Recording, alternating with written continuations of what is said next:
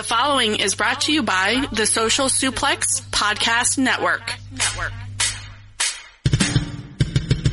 You're listening to the Ricky and Clive Wrestling Show. Listener discretion is advised at all times.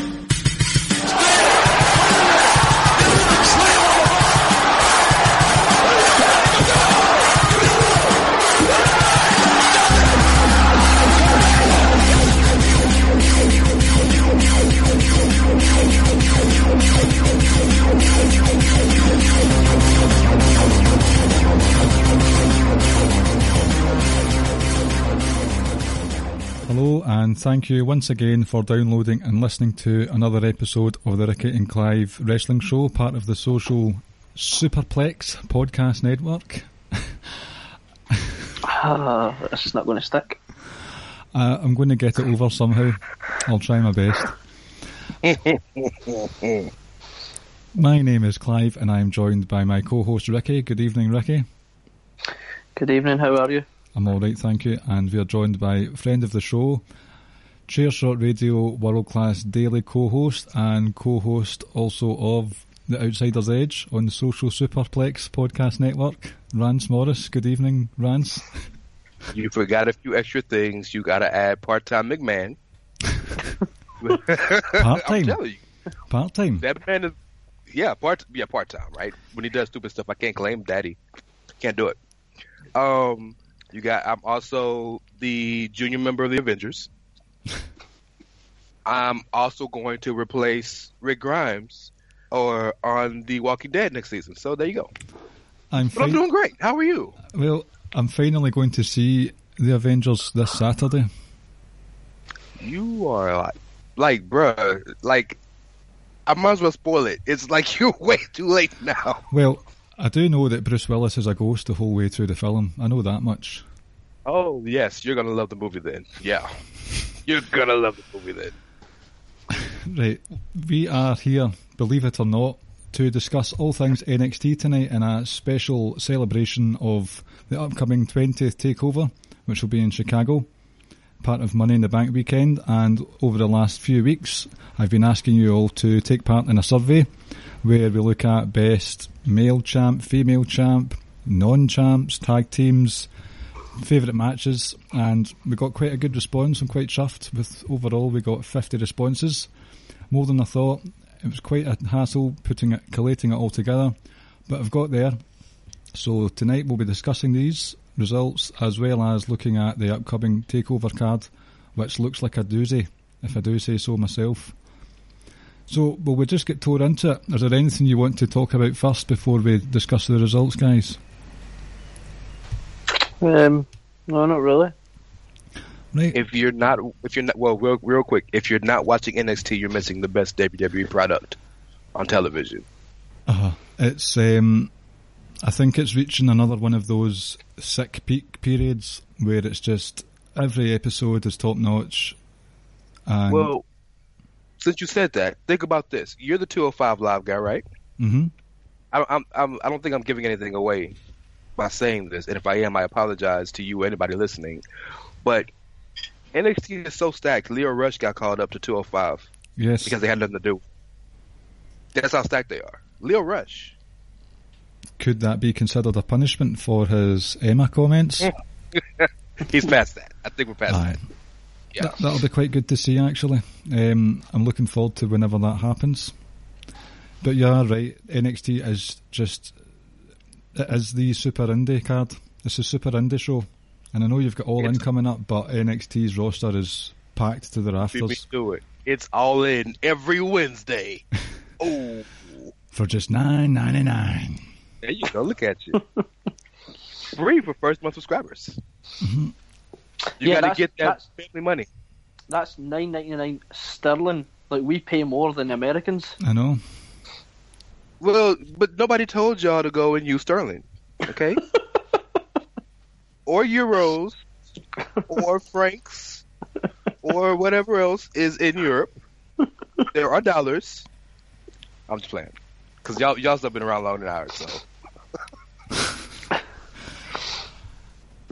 Right, there's no way to sort of introduce this exquisitely, so I'm just going to just hammer in there. We're going to start off with the best male champion. So there's been quite a few. Let me see, we've got, we'll go with the top three, right? So with eight votes out of the fifty, we've got Kevin Owens. Nine votes was Adrian Neville and Andrade Almas, and twelve votes goes to Finn Balor. You did have people voting for the likes of Samoa Joe, Bobby Roode, Alistair Black, Sami Zayn, Seth Rollins, Drew McIntyre and Nakamura, but it was Owens, Neville, Almas and Finn who basically, like, Neville and Almas came joint second. Rance, do you would you say that's a fair reading for the best champions that we've had? Yes. Um, I would like to see a little more love go to Seth because he kind of rebuilt the brand. He, uh-huh. But I, I will say this. And this is no diss to this dude because I know you're a super fan of him, and I love the guy from a wrestler standpoint. But I am really surprised Neville came in second because I didn't think people remembered his his, his run. And that was, you know? I know. Nine votes he got as well. That's a lot of votes. And the man is tremendous. He's a great champion. And he did have, he did, was in the championship match or the champion for the first four N X T events. I think so. Arrival. He, he beat Bo Dallas in the ladder match. Then he beat uh, Tyson Kidd. Then he won the Fatal Four-Way. Uh, and then the next one was Sammy. Mm-hmm. So, yeah. And so he was in four straight. So, yeah, he was a great champion, great matches, but it's just been so long ago, I'm surprised people remember. Uh-huh. Because there was one one of the themes that I thought was coming through from this was that there was a few of the more recent acts or matches that had been part of the card, and I was going to ask whether you think that's just because it's fresh in people's memories, or if it's just... Andrade and I was being one of those, yeah. Uh-huh. Or if it's just a case of N X T has been perfected and honed to such a degree that it's just currently the best it's been. But there are a few picks later on that won their categories that you would question. No, not question, but there's a couple of controversial picks in there. Um, who did did you do the survey, Rance? Who did you pick for it? I picked Finn. And mm. I picked Finn because not only was he the champ the longest, essentially, um, but he was the champ as N X T took that step. It wasn't just our developmental group that has a T V show. N X T, when he became champion, when he started his rise, and he didn't win the championship on an N X T show. It was at the, the Beast in the East, but his first title defense, if you will, was at uh, Brooklyn one uh-huh. in the ladder match against Kevin Owens, right? Yes. And that's the show that took them from doing a thousand people to being able to fill stadiums every night. He was the leader of that actual growth. Uh-huh. So, yeah, I, I, I just think he was the best and most notable N X T champion. Plus, run through the guys he feuded with and he beat. My God.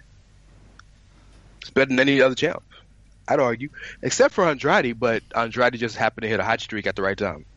It was a hot streak, and it was so concentrated that it just, it was a short time, but it, the quality of him as champion was probably how he got so many votes. Ricky, who did you vote for? Yeah, I also voted Finn, pretty much for the exact same reasons as Rance, um, because when looking back on it, I remember at the time a lot of people felt it's time for Finn to quote unquote move up to the main roster, but there was a lot of reports circling that Triple H wanted to keep him because he wanted Finn to sort of be the face of N X T while they make this next step, potentially moving into a a third brand at the time, and potentially being branching away from sort of W W E, so we're not really, we don't want to be seen as the minor leagues. And then I think we're going to try and do some live events around the country as well. So yeah, I went with Finn. Um, I'm kind of surprised that people remember um, Neville. Um, I, I, I said I, I agree with Rance as well. I'm kind of also quite surprised Nakamura only got the one vote. Yeah. Um, it- I mean, I, I wouldn't say his, his. I suppose thinking back on his reign wasn't wasn't. I wouldn't say it was underwhelming, but I'm still kind of surprised you only garnered one vote. Can you name me one feud Nakamura was in besides Joe? I, I like the Bobby Roode feud. So, I suppose I'm, okay, so I'm surprised you remember that. Mm-hmm. It was my point. It was a good feud. I was there for that match at San Antonio.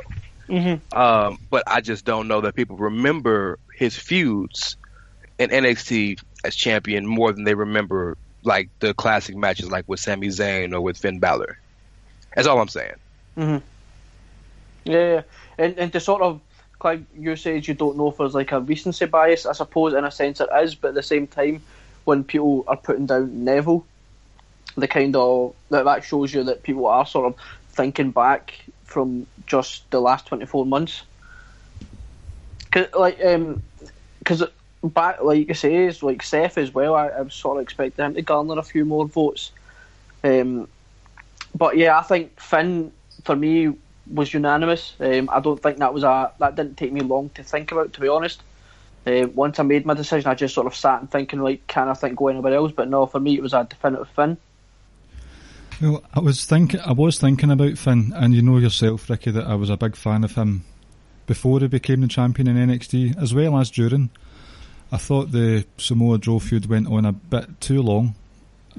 I thought it peaked during the Takeover Dallas match, but you know, you also know that Kevin Owens is just my guy. And although it was a reasonably, relatively short time that he had the title, the storyline with him and Sami Zayn, there was there was a certain grit to it, a real reality that I'd really got behind. And even with Kevin Owens, when he was up, supposedly injured for a couple of weeks or a couple of months or so, he had this T V rivalry with Alex Riley when he was on the commentary team. He did, uh, yeah. That was fantastic stuff. Yeah, you know, I, I'm so I wasn't watching like on a weekly basis uh, N X T back then, so I would I would watch it as and when I could, sort of thing. But I remember it was round about when Kevin Owens had the title, and you were telling me about Kevin Owens, like. And do you remember when I think it was the first time Itami got injured? And they ran an angle on just a normal N X T show, and I think it was outside either in the parking lot or just right. outside in the entrance area. And Itami was, was lying on the pay-per-view, right? And he was on the floor, sort of like selling his injury. I think it was his shoulder the first time he injured it. Mm-hmm. And Kevin Owens walked past and goes something. See, didn't didn't break stride, just looked down at it and goes, "Oh, that's unfortunate." And it's like, yes, oh, that's a shame. Aye. Oh, you're a you're a real piece of work. And one other thing I'll say for Kevin Owens, just to, for to give him credit for possibly getting more votes or the votes he did, he is the only N X T champion to bring it to the main roster. Yes, that's what I was going to pick up on. He had the like there was the back and forth. Obviously, there were they had to time it well with regards to tapings, but the back and forth between N X T and Monday Night Raw when they had the thing going on with John Cena, that gave it a feel that. It was like Ric Flair in the territory days. Not that I was there to see Ric Flair in the territories, but it gave it this feel that the N X T title was being seen by a much wider audience at that time, and it gave Kevin Owens a real, a real presence, and I really enjoyed that. And when he was coming on to N X T at the time, wearing the, do you remember the the champ is here, and Cena had the U S title T-shirt. Yeah, he had the N X T title. Yeah, he was wearing that on N X T. I thought you're just your heel work is just top notch right now, pal. So it is. Yeah. So I did deliberate over Finn because I think from a fan perspective, the, the money that he probably bought in, even just down to merchandise. I mean, the. First time that he, the first takeover he had in that entrance, and the crowd were like, chanting "Holy shit" at his entrance. I just thought this guy is, he is a superstar in the making, and he is doing very well for himself. I have to say, a couple of creative mishaps along the way, but he's a favourite on Raw right now. But Kevin Owens, just for me, he wins it. I'm not surprised that Finn won with tw- twelve votes. Neville and Almas, they got a good show in there.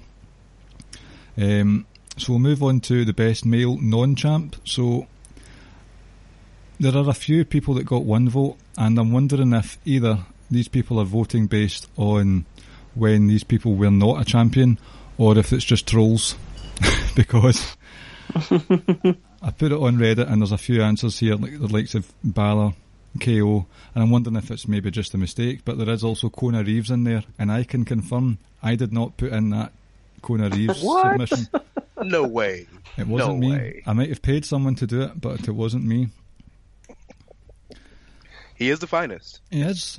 Uh, I feel like he's. I feel like we're contractually obligated to say that every time we say his name. Uh-huh. And it's not going to be N X three for long. It will be N X Reeves by this time okay. next year. Can I make the argument? And I'm I'm behind Lars. I know this. We're going to off on a tangent real quick, but I'm behind Lars. But can I make the argument that E C three might might have should have got the title first, yeah. or the, the at least the spot first against Alistair? Ricky, is it too early for that? Um, I, mm, I so I don't think I'm spoiling anything here. So last week, where Gargano came down, um, seemingly out of nowhere, we interrupted um, E C three. Yeah. So I don't know. A lot of, like, I know Caleb, for instance, thinks that's obviously going to be where they're going to go next, and maybe that is. Maybe they're planting seeds for that. I I thought maybe they would do E C three Alistair Black at Takeover at SummerSlam time. Okay, um, I'm okay with that. Yeah, as am I. Because, because, because I think Alistair Black's more than ready for quote unquote the main roster. Um, so I'm not expecting like a like a Finn Balor kind of reign from Alistair Black. I'm almost expecting something like Almas, four four months or so, four or five months with a title, and then I think it might come up after that. So no, I I would, I think E C three. I, I wouldn't have complained if we got E C three um, next weekend against Alistair Black. I, I just think it's I, it's not. I wouldn't say it's too early. It's not too early, and I don't think it's. Uh, it's going to do him any harm waiting an extra couple of months until August time. So, yeah, like I, I, I, I think I would probably would do what they're doing, hold off on it, um, because I think we're going to get that at the next Takeover. Okay. He did actually get a vote, just the one vote in the survey, along with the likes of Adam Cole. Even Cesaro got a cheeky nod. Kona Reeves, as I said, Hideo Itami, Ricochet, Roderick Strong, Ty Dillinger, Pete Dunne. So the top three, I'm going to say, I'm going to leave the third person to last because I thought it was quite interesting how many, how much percent this person got. So in second place, we got Velveteen Dream with fourteen votes, that's twenty-eight percent. A whopping thirty-eight percent, nineteen votes was Johnny Gargano. I thought, who's the right winner? I'd say so. Um, but with six votes, twelve percent was Tyler Breeze. Yeah. Oh, like, sorry, I don't, I don't want to keep talking here, but like, I think people kind of forget just how good he actually is. Mm-hmm. Tyler Breeze, but like, I know we're always, oh, he's doing these funny things with Breezango, uh, with, uh, but the Fashion Files, et cetera. But I think a lot of people kind of forget just how, how, how much of a talent he is, and, and how much his gimmick at the time when he had the whole Prince Party coming down with the selfie stick, et cetera, and how irritating and annoying that was. Is a um, Like he was, he was real good in N X T, and I think a lot of people are kind of forgetting and sleeping just how, how much of a talent he actually is. Uh-huh. Because he was also he was involved in one of the, uh, one of the absolute best title matches um, on N X T with that fatal fatal fatal fatal four way, and I think, yeah. I, I think at the time I'm pretty certain that was Meltzer's all time favourite N X T match until Gargano Almas, I believe, or it was it was his highest rated no. N X T match or something, was it not? No, Bayley Sasha had to pass that eventually. Right. So male match was, maybe, but maybe yeah, I think N X T yeah, got classics. Male, yeah. So like I said, I think a lot. Of, I think a lot of people are really maybe they just they've forgotten just how good he is, but I'm not really too surprised at that. Well, let me ask you: Are you are you surprised that more people didn't vote for him, or are you surprised so many people voted for him? No, I'm, I'm neither. I'm not surprised that he got that many votes because I think a lot of people do remember just how uh-huh. good he actually was in N X T or, or how good he actually can be. It's a nice recognition of his work because first and foremost, there's a fatal four-way match. He had an excellent mini T V series with Itami, which lasted mm-hmm. a few weeks. Um, but N X T is all about developing your character and your gimmick. there's, you could argue that not many nailed their gimmick with such precision than Tyler Breeze. Mm-hmm. I, I was listening to, I can't remember that guy's name, he's got an afro and he does podcasts. Um, Sam Roberts. Sam Roberts. Sam uh, Roberts. Sam Ro- Tyler Breeze was on Sam Roberts, and they were discussing Br- um, Tyler Breeze's Brooklyn entrance, and what they wanted to do was have drones hold his ca- hold his camera phone for him. He was wanting to do that. It's just logistics or technical difficulties. They didn't end up doing that, but things like that, and the selfie stick. When the re- the referee's breaking up a count, he screams at them, "Don't touch me," because he's just so. He wants to be perfect, Prince Pretty. Mm-hmm. It was really, I, I really enjoyed his time in N X T. One of those ones where, he, with his gimmick, he probably wouldn't have gotten a title shot, and it's the same on the main roster. But there is a place for people like him on the whole, whole roster. He might be a mid-card act, but he's a very entertaining mid-card act, and he has shown that since then. Um, well, on you go. Well, oh, I'm sorry. I was going to say I voted for him. Did you? That's why I was I was curious to know what you guys thought before I said anything. I voted for Tyler Breeze. I've been watching N X T, like I said, since the very first rebrand episode when Dusty Rhodes came out and said, "All right, baby, we're having a tournament."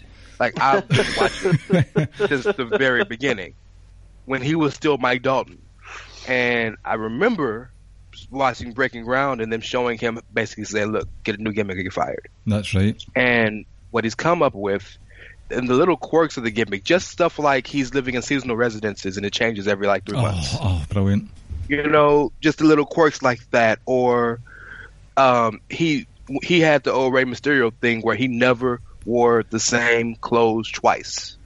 You realize how expensive and how hard that is, you know? Just the little quirks. And then, from just from an in-ring standpoint, Mike Dalton could always go. Oh, I... Tyler actually gave him an opportunity. Right, yeah. He he actually gave Tyler gave him an opportunity to actually connect with the crowd, but he got classics. He was in uh, the number one contenders match with Sami Zayn when he beat Sami Zayn, the Fatal Four Way. He was in the number one contenders match with uh, Finn Balor. That's right. It was supposed to be a triple threat, but that's when the time he got hurt. Mm-hmm. You know, he had he had the honor of letting Jushin Thunder Liger wrestle his first match in W W E, and they picked Tyler. That's the honor and the esteem they hold him in. You know, then his match with Neville on free T V, he got classics. So uh, we forget about him because he didn't win a championship. And uh, but what I love about him more than anything is N X T has glue guys, right? Like Sammy is probably the most known glue guy mm-hmm. to hold the hold everything together, even if he's not the champion. Joe was a glue guy for a long time. Like they have glue, Bayley was a glue girl. They have glue people, right? Yeah. Tyler was the first. Because you couldn't do anything on the card. Like, so when you built the card, you said, all right, well, we got to get the championship matches, and what's Tyler going to do? Right. You know what I mean? And that's the level of esteem he was and how he lifted up the brand. Mm-hmm. So, yeah, I picked Tyler. You know, it's similar for me to the person who came second place, Velveteen Dream. He was my vote. Um, he's one of those ones who's got his gimmick nailed perfectly, and he's in a very, very good place right now. He's rubbed shoulders with all the, the internet darlings over the last wee while. He's got this this character which is sort of over-sexualised to the point where it's supposed to be seen as a threat to his opponent. Um, but we were talking about this in the chat a wee while ago. I think this over-exaggerated sort of sexual threat that he poses is just a front, and he comes across sometimes like there's very small moments in matches where he looks like a deer caught in the headlights when he's facing off against his opponents, and I think that speaks of the, it's as if he's portraying a very subtle insecurity in his own in his own abilities. So when the likes of Alistair Black said enjoy infamy, Velveteen Dream, Uh, that wasn't just a you said my name, I have power over you. That was, he needed that acceptance, and that's been his journey since then. Acceptance that people like Alistair Black recognise who he is, that he's able to deliver a powerful punch to the likes of Kassius Ohno. Um, I mean, see that ladder, the ladder match for the North American title when he was twenty feet in the air, the crowd reaction. made me think this guy, that wasn't a superstar. Uh-huh. I mean, I, I mean, babyface superstar. Yeah, yeah, absolutely. Either either one, he, he's very, very possibly can do it. Yeah. Mm-hmm. Uh, it's just been this amazing journey, and that everyone, the most viral gift that N X T have had in a long time, where Dream says, anything you can do, I can do better, to Ricochet, and Ricochet summers, oh, oh, somersaults over the ring and just lands on his feet. And as far as I'm aware, Velveteen Dream's jaw still hasn't come off the floor. Um, so yep. he, that's a threat that's posed to him, where he says he can do everything, but he can't do those flips. So I think we might actually see some high-flying stuff from Dream in his attempts to gain more acceptance from his peers. And I just think it's, if you look past the the Prince look, the sort of colourful shades, the scarves and all that stuff, there's a really nuanced character there, and it's fascinating right now. What about yourself, Ricky? Do you do you feel the same about Dream? Did you pick him at all? Well, first things first, I would wear the hell out of every single one of his outfits. Goddamn, um, pal. Not shocked. Not shocked at all. Um, no, I didn't the pick bo- my The boots too? Uh, everything. Everything. Especially those, especially those glasses. um, I I didn't pick him. I went Gargano. But yeah, everything everything you say is, is, is absolute spot on, Clive. I didn't think you were going to mention the where Ricochet flipped over and and it looked like Dream had literally just seen a ghost. Um, yeah, I I I agree. I think he's got massive, massive potential as a babyface. And obviously the frightening thing is he's only, what, twenty-two, twenty-three, so for me there's no real... There's no rush to accelerate him, give him the title, or, or accelerate him onto the, the main roster, et cetera. Um, but just a... Just to touch on something else, I, I picked Gargano, but I was also kind of surprised at the same time that um, Tommaso Ciampa didn't get any votes, but I think probably more so because of the last year he's been out. Mm-hmm. I think if he wasn't injured, I think he would have he would have garnered some votes. It's because he's a real heel. He's mm-hmm. a real heel to the point where that, like, there's no redeeming qualities of this human being at all. Yeah. You know, it's past the point of, oh yeah, we know it's a bag on T V, but yeah, he's still, no, like, people hate him. Mm-hmm. And see, for all those people on social media who think Ciampa is excellent, forget yourself. You, I'm one oh, of them. So that's, I'm one of them too. No, no, this man is a bad man. So uh, just, just so people are aware, every single time you see something along the lines that Ricky and Clive like or retweet something from Tommaso Ciampa, that's me that's doing it. Uh huh. And any, definitely not Clive. And anyone who retweets Kona Reeves' Daily Diary, that's me. I don't know. I'm telling you, I'm I'm going to get Kona on the sh- on the show for you, so you can interview your favorite wrestler. He can talk me through the mechanics of the Hawaiian drop. Oh, let's t- guys, you guys listening, me, Ricky, and Clive have a group chat, and the the background picture of our group is Kona Reeves' face. Yeah, the finest grill on the internet. Yep, um, he, he is the finest. Oh, Ba-dum-ch. We've really not got time for tangents tonight, but sometimes we just can't help ourselves, can we? So you'd mentioned there, Ricky, that Johnny Gargano got your vote. I understand why. He's had quite the arc over the last year or so. It's coming up for a year now, actually, since Ciampa betrayed him. Mm-hmm. And he's had quite the year since. A year, actually, at Takeover Chicago. A calendar year, yeah. Well, three, six, four days or something like that. Mm-hmm. So, Ricky, tell us why you picked Johnny Gargano. Before Daniel Bryan came back, he was your, for me anyway, in my opinion, like, your perfect babyface. Like, he was, if you needed if you needed a Daniel Bryan two point oh, for instance, he was the one. And and he probably and potentially is. I think he's now had what two back to back five star matches on uh, consecutive takeovers.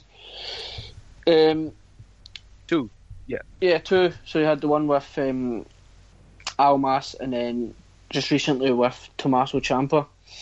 The one next weekend could for, could well be a five-star. Like, well, I don't, you don't want to throw that around too loosely, too lightly, but if it's not, then you'd be kind of surprised. Talent-wise, he's every bit as good as anyone in the company and ring ability. But for me, it's it's just more so he's just he's very relatable. I I, I, I look at him in the sense the same way that I looked at Daniel Bryan, like like in terms of his character and everything, his gimmick. And it, and it, like I say, I just can't get past the whole idea that that is your potential face of your company, not just N X T but the W W E in general. You think so? Johnny Gargano. Yes. Okay. I don't know that I disagree. I just never, it never crossed my mind to think about it. Like, I, I, if and when he comes up to the main roster, I think he, he, it depends how you go about booking him. Um, can he get lost on the main roster? Absolutely, of course. Should he? Is a different, is a different matter altogether. Um, but I just, for me, there's so many parallels in, uh, between him and Daniel Bryan. Um, well, let me ask you he's... this. I'm, I'm sorry. Let me ask you this. And the only reason mm-hmm. I said, I'm, I'm going to play devil's advocate, and I'm going to be have, be have to be that that old guy who was like, oh well, he's small. You remember the match he had with Kassius Ohno? Mm-hmm. Remember how great it was? Mm-hmm. Yes. Remember how unreal? Remember how unrealistic it was when he won that match? I, I, I that's that's the that's the worrying thing. He looks about, I don't know his official height and weight, et cetera. At the moment, five nine, one hundred and seventy five. I, I, I wouldn't even think he was five nine. Looking at him. See the thing. No, with no, a, no, go, oh, go. I'm sorry. Go so ahead. The, the thing with a Kassius Ohno match is it's unrealistic when anyone beats him because it should be, yeah. So Ono Ono has a moveset where every move has impact and the just the. presence of a finishing move, so anything he does, it just he should be finishing that person straight away. So whenever he gets beat, he's in a sort of awkward place with that in mind. So I will, right, Clive, this might go slightly over your head, right? So I'm going to just specifically speak to Vance because I know you like boxing. Yes. So maybe maybe my the the comparison is completely wrong. So you can just feel free to stop me or just say no, that's utter B S. So think back about, you don't probably need to go too far back. If you go back, say, five years, or even if you go back about fifteen years, when Floyd Mayweather moved up to take on Diego Corrales, mm-hmm. Corrales was bigger, stronger, et cetera, et cetera. But Mayweather was faster, had the better footwork, had the better defense, had the better um, boxing I Q. So if Game you play. would like, yep, exactly. So if you liken that to Gargano being Mayweather and Ono being Corrales, you would always say technique and precision, et cetera, I Q, game sure. plan, et cetera, overcomes the raw, brutal power of someone. That that would be my only thing because I've saw I've I've actually witnessed it in fights to make me yeah. believe, well, this can actually happen inside a W W E ring. I understand, like. The, yeah. the weight differences, et cetera, were so were huge, much much bigger than the Mayweather uh, Corrales. Even May- I wouldn't even compare it to Mayweather Canelo Alvarez because at that point Alvarez was so young.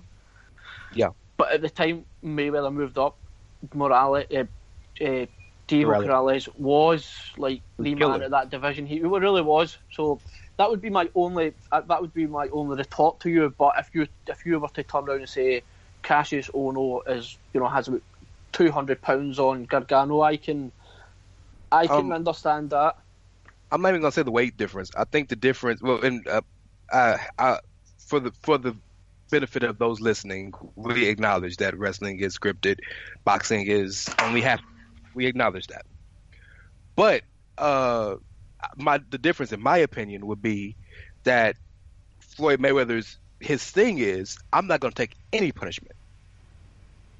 Gargano's thing is, I'm just going to take more punishment than you can and outlast you. that's gonna run out when everybody you facing is six six one six two two two fifty and bigger. You know what I mean? So and so, I'm, and I'm not saying he can't do it. I'm not saying I don't want him to do it. I'm just saying N X T is not W W E. Th- think about the top six guys in N X T: Adam Cole, what, five ten, one ninety, two hundred pounds, two ten. Mm-hmm. Alistair Black, six three, two fifteen, maybe two twenty. Uh, Ricochet, five ten, one ninety. Dream, six four, two twenty-five. Like, the top guys on that show are Ciampa, who just put on fifteen pounds of muscle, still is a cruiserweight, but in the eyes of W W E. So the guys that he's facing, sans uh, Ohno, they look that much bigger than him, and he's already, they're already smaller than usual. When he gets to the main roster and he's fighting Roman and Seth and Dean and Braun and, uh, you know what I'm saying? Like, and the thing is, and again, I'm not trying, and I, I know we're taking too long on this topic, I'm sorry. I'm not trying to say small guys can't make it, but if you put Gargano next to Bryan or Finn, he still looks smaller than them. They're already small. Yeah, I mean, because Daniel Bryan height-wise is quite small, but Daniel Bryan's quite thick. Yes. So and, and Finn, he wrestles and, a mat-based yeah, offense. And Finn doesn't have an ounce of body fat on him. Jesus Christ, no. Um, Eat off yeah, as a, yeah, I, I, I completely You did say that out loud. That's, that's, don't worry about it, that's fine. I think, just accept it, own that. I would do the exact same. Okay. Um, so, no, like, I completely agree, and that's why maybe... But yeah, no, yeah. If he... If and when he goes up, if he doesn't go to two oh five, you would need to sort of match him carefully in the sense that, right, well, SmackDown doesn't have all these giants where he, he can still stand toe-to-toe with the likes of A J, et cetera, and he might not look that small. Um, I, and I suppose if we maybe, the other one would be is a kind of, like, if you look at when Pacquiao was moving up through the weight divisions. So, but eventually, like you said, that catches up on you, and it will catch up on him, but I think if he moves to Raw, you know, he we won't see him ever. Like, he won't be doing anything significant.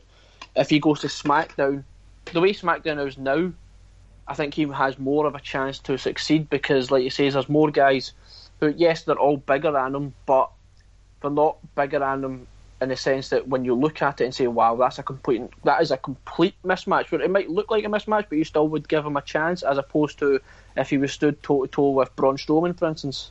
Yeah. Well, I will say this, and I guess we can move on after this, but if nothing else, he's over enough. He's oh, he's way over enough. Uh-huh. Mm-hmm. I would agree. It's one of those ones, the main roster is just uh, a lucky lottery. So, no, so no, can I just quickly ask one more question before we move on? Uh-huh. Is Gargano over because of Gargano, or is he over so much as a babyface because of how much we hate Ciampa? He was already over before Ciampa came back. Well, Ciampa's already yeah, yeah. always been in the background, but that Almas yep. match was top notch.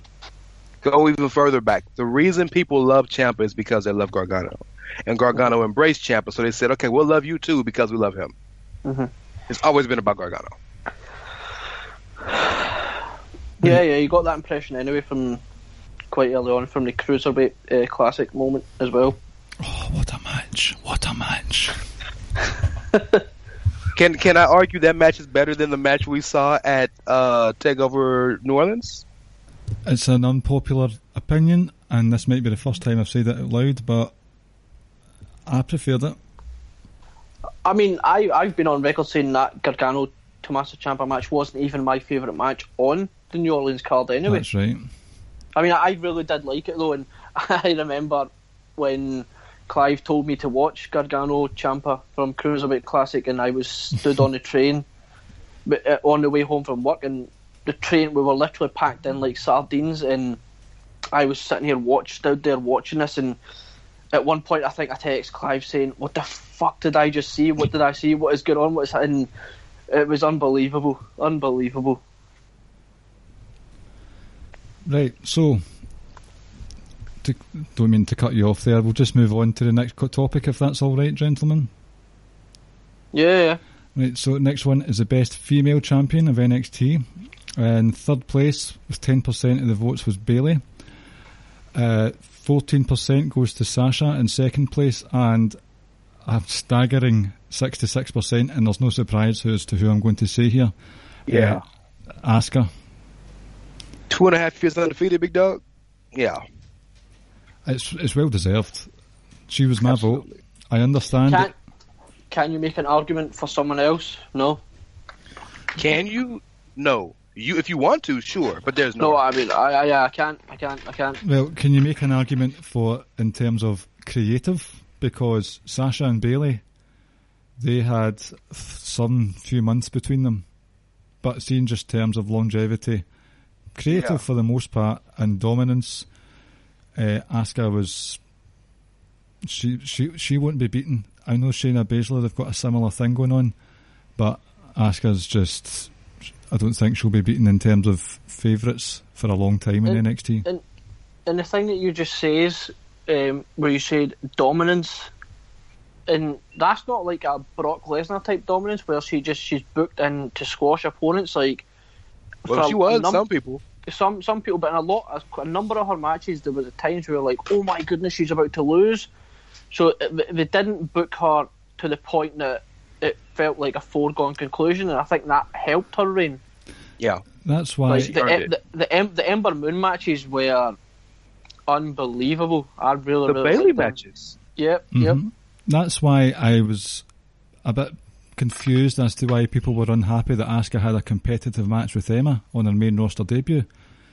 I think well, because it's I, Raw. I, I, it was yeah, the first and, match, and I was one of them. I like I said, and to me, because didn't Emma then just leave like a couple of days later? Aye, but didn't so. But to, for me, it was just I, I understood, and, and you you you retorted back saying, but she wasn't booked like that in N X T. But I was like, I know, but they made it was like a month to six week build to her debut, and I was just like, I'm sorry, Emma, but as great as you are, and as much as I like you, you got to lay down. You yeah. got to get beaten in a minute, two minutes. Like you just need to get yeah. you just need to get thrown around the ring. You Emma and Asuka must be dominant, and I was quite surprised when they didn't do that. And I thought it was nothing against Emma. It was just all about.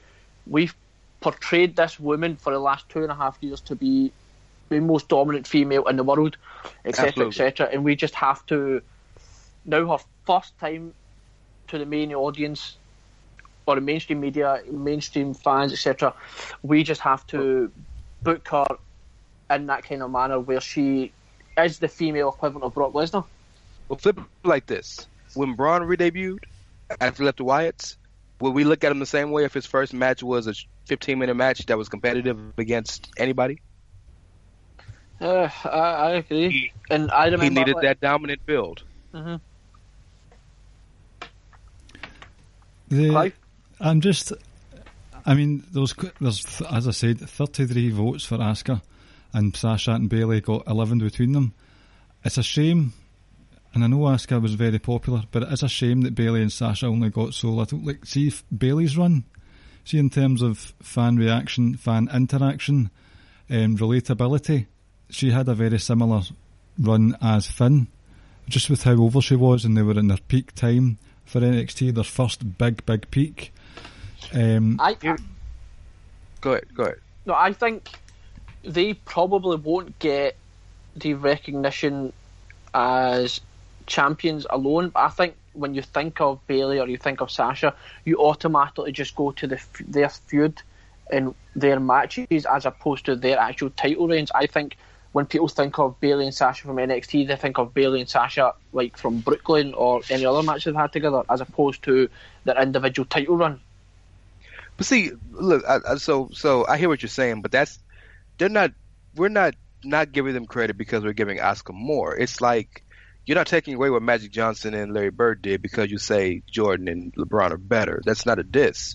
It's just she raised the bar so far. Or for my football-loving friend, it's not like saying, oh, well, yeah, Wayne Rooney was good, but he's no he's no Cristiano Ronaldo. Like, that don't mean that Rooney wasn't, no, wasn't good. It just means a guy's better. So Asuka raised the bar so significantly much higher. The real tragedy in this in the survey is Paige didn't get a vote. That's the that's the tra- that's the tragedy. No vote. Paige created the belt. I know. No vote at all. Not one. Shayna got a vote. Very surprised at that. Well, we didn't vote for her, so... I mean, see, when yeah, you've got no, people... No, we voted, I, we, I voted Asuka, so... When you've got someone like Asuka, it's hard to vote for anyone else. I just think Sasha, with seven votes, it seems like people... See, the three pay-per-views in a row... I mean, see, twenty fifteen, in my opinion, every single women's match, every single takeover, the women's match was the best. And Sasha was in four, three or four of them. You had the fatal four-way between the four horsewomen. You had the Sasha versus Becky Lynch. Terribly underrated match, and if you haven't seen it, I'd implore you to watch it. It's basically a submission match. match. Oh, by a, by a mile. Unbelievable. Um, and then, you know, Brooklyn two. No, sorry, Brooklyn one. And the Iron Woman match, the half-hour Iron Woman match, that's um, that's a, I know Sasha wasn't the champion in that last match, but she was in the main event spot for a considerable amount of time during N X T's first peak period.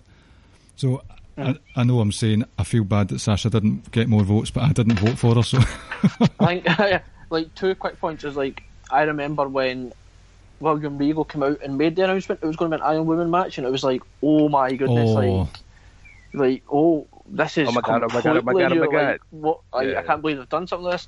And the other thing, it's just to sort of piggyback off what Rand said. I think it's not so much it's a disservice or, or being disrespectful to Sasha and um, Bayley.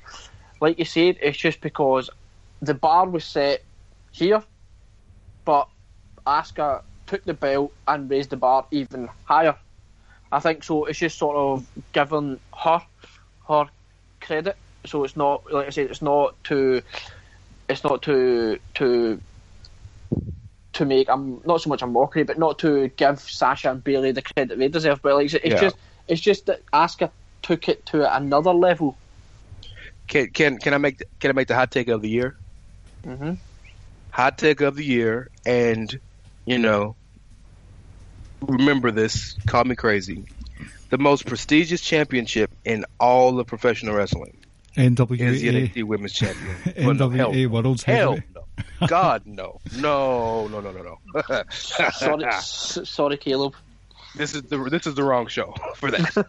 um, is the N X T Women's Champion, because the level of champions, the level of competition, the level of matches that have consistently gone on for that title uh, is, is unparalleled.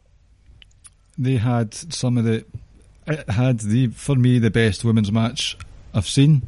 And as far as I'm aware, James Boyd, is that not, see the Brooklyn match? Is that not his favourite match ever? Is that right? Or it's Probably def- is. It's definitely I don't remember, but I would, he's a Rock fan, so there might be a Rock match back in like two thousand one or two mm-hmm. that he loved. But yes, my God. That, well, and and the thing is, there have been better matches. Asuka, Ember Moon two is the greatest wrestled women's match I've ever seen. So Ooh. would you would you put that above Charlotte Asuka, but we just saw at WrestleMania? Yeah. Yeah. Okay. In terms of just in terms of just in ring, that's mm-hmm. the greatest wrestled match I've ever seen. So there you, were better stories, but that is quite. I think that's more of a hot take than what you said about the title. Okay. I, I'll, I'll accept that, but my God, and then. You know, um, just the Paige Emma match that started it, Charlotte versus Natalya, um, which was a, a great match, and Charlotte had to be wrestling for like six months total. You know, Charlotte and Bayley, Sasha and Charlotte, Charlotte and, and, and Charlotte. I mean, Sasha and Bayley. Uh, then what was it? Um, I'm sorry, Sasha before Sasha and Bayley, Sasha and Becky, Fatal Four Way. Bayley versus Sasha one, Bayley versus Sasha two. Just it's Ember versus I'm not Ember. Uh, Asuka versus um, Asuka versus Bayley. Bayley. Asuka versus Bayley two. Asuka versus Mickie James. Asuka versus Nikki Cross. Asuka. Oh, versus, oh my goodness! You know oh. Think about it. You know, Asuka versus Ember two, greatest in my mind. This is N X T. Ember finally yeah. wins. All. Empress matches were good, but the Empress the Empress Shayna matches may not be Oh, I'm, your, a, I'm a big fan of those matches. I love them, but but they, they may not be what you would see if you were watching Stardom, right? In terms of in-ring right. stuff. But in terms of true, genuine character work and storytelling, tremendous matches. It's God, it's so much quality. Like you mentioned, and I made a, I've actually written down in my notes, in the notes app, um, to mention Asuka and uh, Asuka and Nikki Cross, and you mentioned it. Um, it was I, it was Clive. It was Clive that texted me the next day saying you must watch this match, and I went in and watched it, and I was like, oh my goodness, like. Listen. Absolute chaos, and, and the finish to the match was mm. unbelievable as well. Just so you know, listeners, you know when it's a good match when I text Cla- uh, Ricky the next morning saying you have to watch this match, or vice versa as well. Aye, when we go out of our way to actually talk to each other to say watch this. So that's actually a nice segue to the next category of best female non-champ.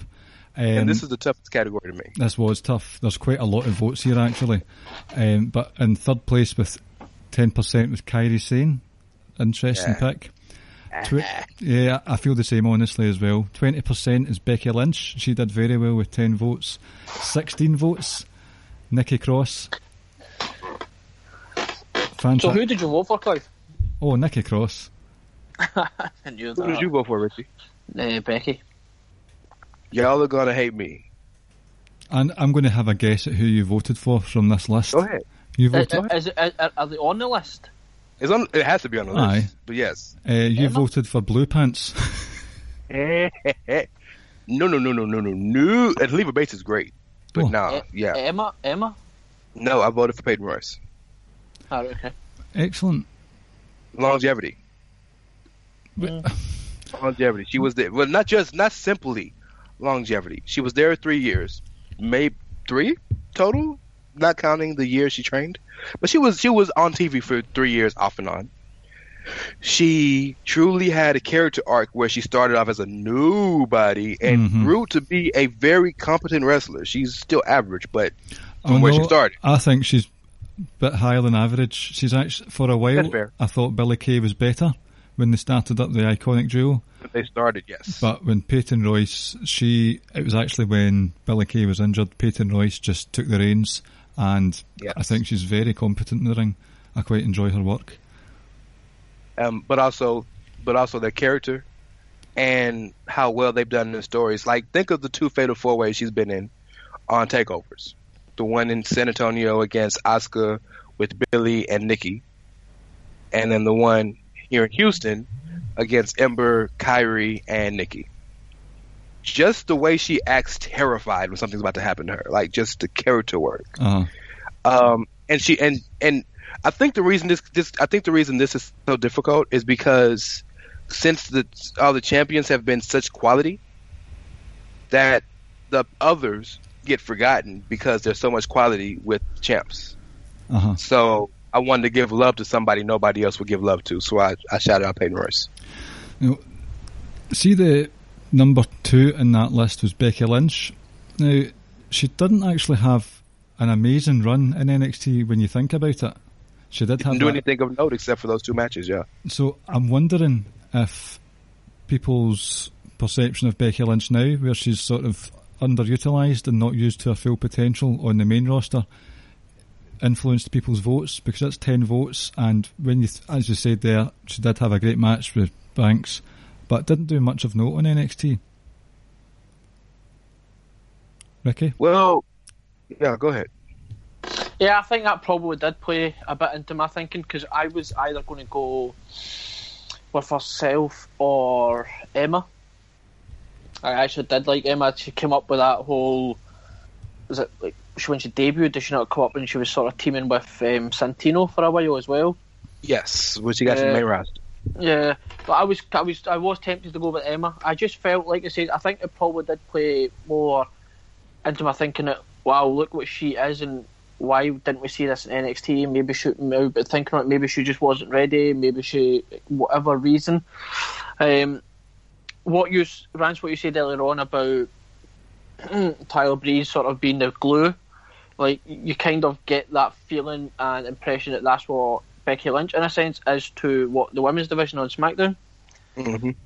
Um, so I, I think probably more so what she or what she hasn't been achieved on the main roster, or what they haven't booked her to do on the main roster, probably played a bit in my thinking, in my decision making there. Um, I even when I, when I was looking at the list and I was about to pick her, I had to go double check just to make sure, like, that she didn't have just like a, a one day or a one week reign, because it kind of blew my mind. I was like, I need to double check this because it doesn't make it, did, it didn't make sense to me. I just thought maybe there was a, there was somewhere miss somewhere just a week or two or whatever, maybe a day, an evening that maybe we're just missing. So, but like you say, when when you do when you do sit and you take the emotion out of it, what you see right now or what you feel towards it right now, you do realise that maybe there were only a handful of matches that she that were really really uh, stood out from her N X T days. But like I said, I think what she is now definitely played a part in my thinking and my decision to go with her. Well, I went for Nikki Cross. I've said before it could be a bias. She has a stronger yes yeah there's no could about it. Hold on. I'm not I mean she had sixteen votes. I wasn't the only one.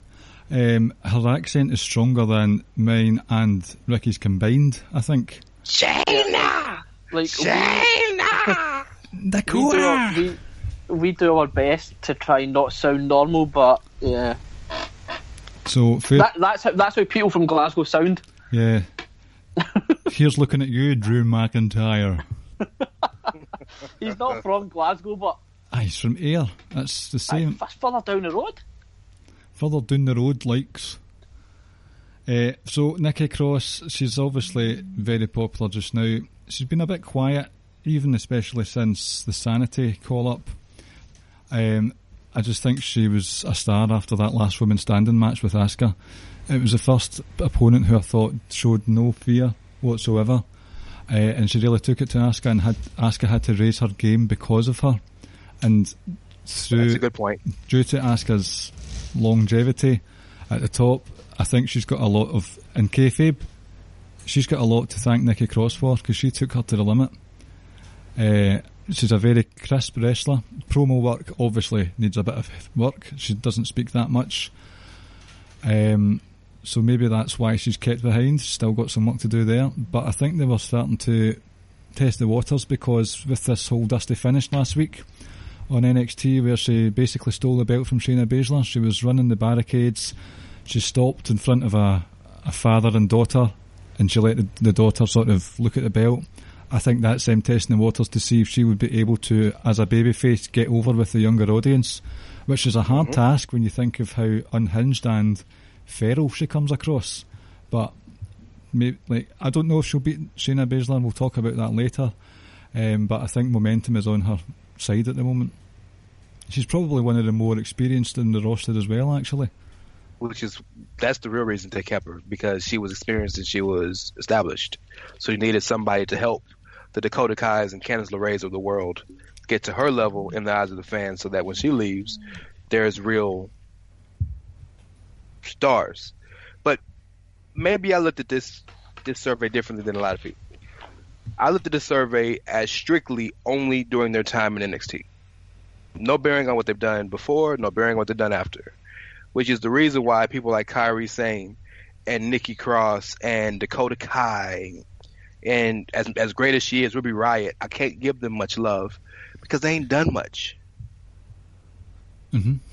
Like, I, can you name me five Nikki Cross matches she's had? And I'll give you the fatal four, the two fatal four ways, and I'll give you the, the last man, last woman standing. You can't. Okay, right, viable point. But she's so there's no there's no diss. She's great, but yeah, go ahead. Uh, it really, you prove a point. You've left me speechless, Rance. Thank you. No, that's, but, when you ask me on the show, you know what you're getting. I know, but see, the thing is, she's used frequently. She was used frequently in Sanity matches. Absolutely, she uh, she she has been a very visible character, which is why I'm okay with her winning. But but I'm just saying that that was my argument for not choosing her for a long time. Was that Yeah. So, sorry, for a long time, she was the most popular star from Sanity, in my opinion. She was the reason Sanity got over. Mm-hmm. Yeah. Sorry. But when we're talking about the best female non-champion in the twenty, in the years of the twenty takeovers, I don't know if I can give her that when I can't name five matches she's had. You know, and okay. to be honest with you, of everybody on the list that wasn't that really wasn't a champion, uh, I can't really name a, a bunch of Peyton Royce matches either. Um, Emma's probably one I can name the most matches from, mm-hmm. but which Emma probably should have won if we're honest. Um, but I picked Peyton only because I didn't have a get like there was no pick that was like, hey, this is right. Uh-huh. So I want to show love to somebody I didn't think would get any love anyway. Okay, that's fair enough. I like your reasoning behind the, your picks. It's quite interesting. Thank you. R- re- rhyme behind the reason. Re- reason behind the... Ri- you know what I'm trying to say. Uh-huh. Oh, oh I think so. Uh, so, I want to... I'm going to hazard a... No, I don't think it's much of a guesswork, actually, for the next category, which is Best Tag Team Champions. Um, yeah. You, I'm going to guess that you voted for Revival. Yeah. Ricky, did you vote for Revival? Yeah. As did, yeah. As did I. They had thirty-four votes, sixty-eight percent. Um, D I Y came second with seven votes, and Undisputed Era with four votes. Quite interesting. Wow, already? I know, yeah. You know, straight up, I'm, I'm kind of stunned at how few votes Alpha got. Two. Mm-hmm. Well, A O P got less. They got one. Mm-hmm. I think I'm that's quite, an... I'm quite surprised Undisputed Era as well. Well, they're revisionist history, and they are indie, indie darlings. O'Reilly and Fish I'm, are indie darlings. American Alpha stunned me because... Remember how much long, I was a big a long, fan long of them? For a long time, I said they were the best tag team in the world. In... Yeah, I, they were good. I, I thought really they were. Good. I thought we were, like, I'm not I'm not going to go away from a Revival pick, but I'm just surprised that Alpha got so few. Um, yeah, they're best D I- in the world. D I Y was seven. No, I thought I, this was. I think this was more like before the Usos became the Usos. Because well, I don't, I know, I'm, like, I get you. Yeah, at that yeah, time. Like, like at that time. Right now, no. Like at that time, we're about two and a half, two or so years ago. It was right before the Usos became what they are now. Um, but, like, I don't think there's any dispute who the best tag team in the world at the moment are. So, but I, like, I'm just quite... Shout out to the Bucks, too. They deserve to be in a conversation. Yeah, yeah, yeah. Most definitely. Um, and the fact that they only do flips and stuff is just utter nonsense. You know, I find that quite laughable. It's just people well, who see a few minutes... Not, like, like, I understand why you might have that thinking, but that's not all they do. Um, but to be anyway, fair, they do flips, super kicks, and now they do a sharpshooter. So there's that. But um, yeah, no, I think more than anything, like, I'm not surprised the Revival win. Um, it's just it's how few votes the American Alpha got. Um, but like now, I, before I I took notes as well, and I was just listing some some tag matches, and I seem to have Revival involved in like just about all of them, so it kind yeah. of backs up it kind of backs up why I chose the Revival, and I think why a lot of people also chose the Revival. Oh. Well, let me, I'm no, I'm, you jumping in. I'm sorry. Go ahead. No, please. no. I'll, I'll, I'll, on you go. On you go. I just, I just want to say this for the Revival. All of your favorite tag teams that came in the era, why are they your favorite tag teams? Because the Revival made them. Exactly. Thinking like that, bruh. The only reason we love American Alpha is because the Revival made us love American Alpha. Enzo and Cass were over, but when they fought the Revival, that made them feel I, legit. I, I, I, I, yes. I, I will say this. I will say this. I, I liked Alpha, not be, not only because the, the Revival played a part, but they both seemed to remind me so much of Kurt Angle, and I think for that reason well, alone, like brother, I, sure. yeah, that's because Jordan's his son. Of, Yeah, exactly. So I kind of just like, ah, right, okay. And it, it was the moment where um, Jason Jordan kept pulling his straps down. I was like, it just brought back sort of nostalgic memories, and I think that kind of made me warm to them even more, um, just purely because I remembered Cut. But yeah, like I can't, I can't argue with your point about the Revival. Like uh, the, I can't. Rance hit the nail on the head. I mean, they even got Enzo and Cass bringing out really good matches at London and the Roadblock. Oh my God, that London match! Jesus Christ! And and the, and, and the Roadblock match. The Roadblock match was that Roadblock pay per view was stunning. Yeah. Do you do you remember? But it was. But do, do you remember the when Enzo and Cass came out and done their usual sort of spiel, their usual introduction? The crowd were going crazy. They were. It was an unbelievable crowd, the N X T London one. They were melting. That, yeah, was yeah, that, was that, yeah. Was that, that was the pay-per-view, that was the Takeover where, like, a couple of days before, Roman killed Triple H, wasn't it? Uh-huh. I think it was yeah. London that started the, the White Stripes Seven Nation Army chant for Amore. No, they started everything, because they all started, uh, uh, ba- hey, Bayley, ooh, ha. I want I to know. Hate that song. I was not a fan of the London crowd, to be honest. I don't know. Oh. It's just well, they were from, from a Yank like me. It was tremendous. Well, they gave Corbin a lot of stick that felt a bit too personal. Personal. They were saying you're okay. shit, and you know you are. I thought that's not fair. That's funny. I think. I think, it's, it's, I think... it's disrespectful, but it's funny. I think it's because we hear this kind of thing on a weekly basis, so we're like, oh, uh, again. And we're liking yeah. it to the football, which has a vitriolic atmosphere. Uh, yeah. So maybe that's why. But the Revival, Enzo and Cass, American Alpha, that Dallas match was A O P. Something else.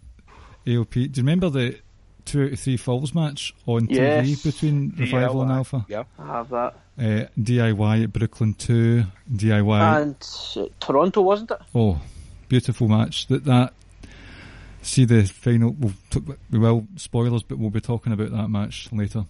Um, I just think the Revival, their gimmick can seem a wee bit sort of from the Jimmy Jim Cornette era. Well, that's that's what we're saving, by the way. You beat me to it. If they bring Jim Cornette to be their manager, the Revival is saved. God damn. Now you listen here, pal. You need to let my yeah. Motherfucker. He would, to, he, would, he would need to bring his tennis racket with him, though. oh, oh, of course. Uh, it's just there's, there's words can't describe how accomplished they were for me, and it's a real shame to see what's happening to them on the main roster because they're made to look naive and not have an in-ring like a an awareness of the ring.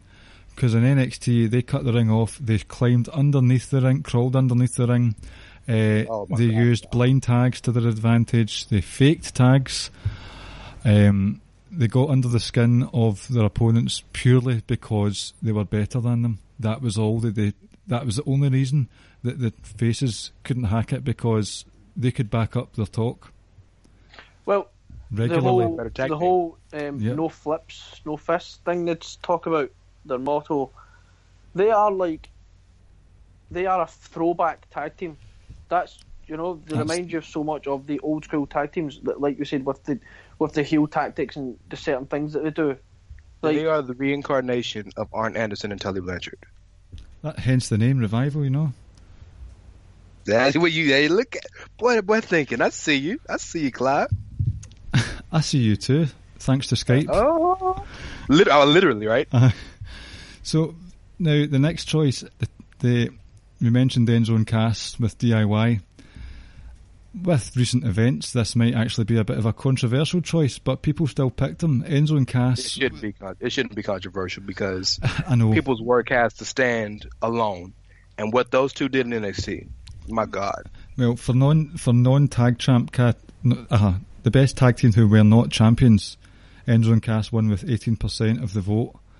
Uh, we can't we can't say that they weren't good in N X T. They had the, the perfect formula of little guy gets thrown around the ring and they do the hot tag for the tall guy, and they kept losing a lot of the time, so it meant that they were always the underdogs.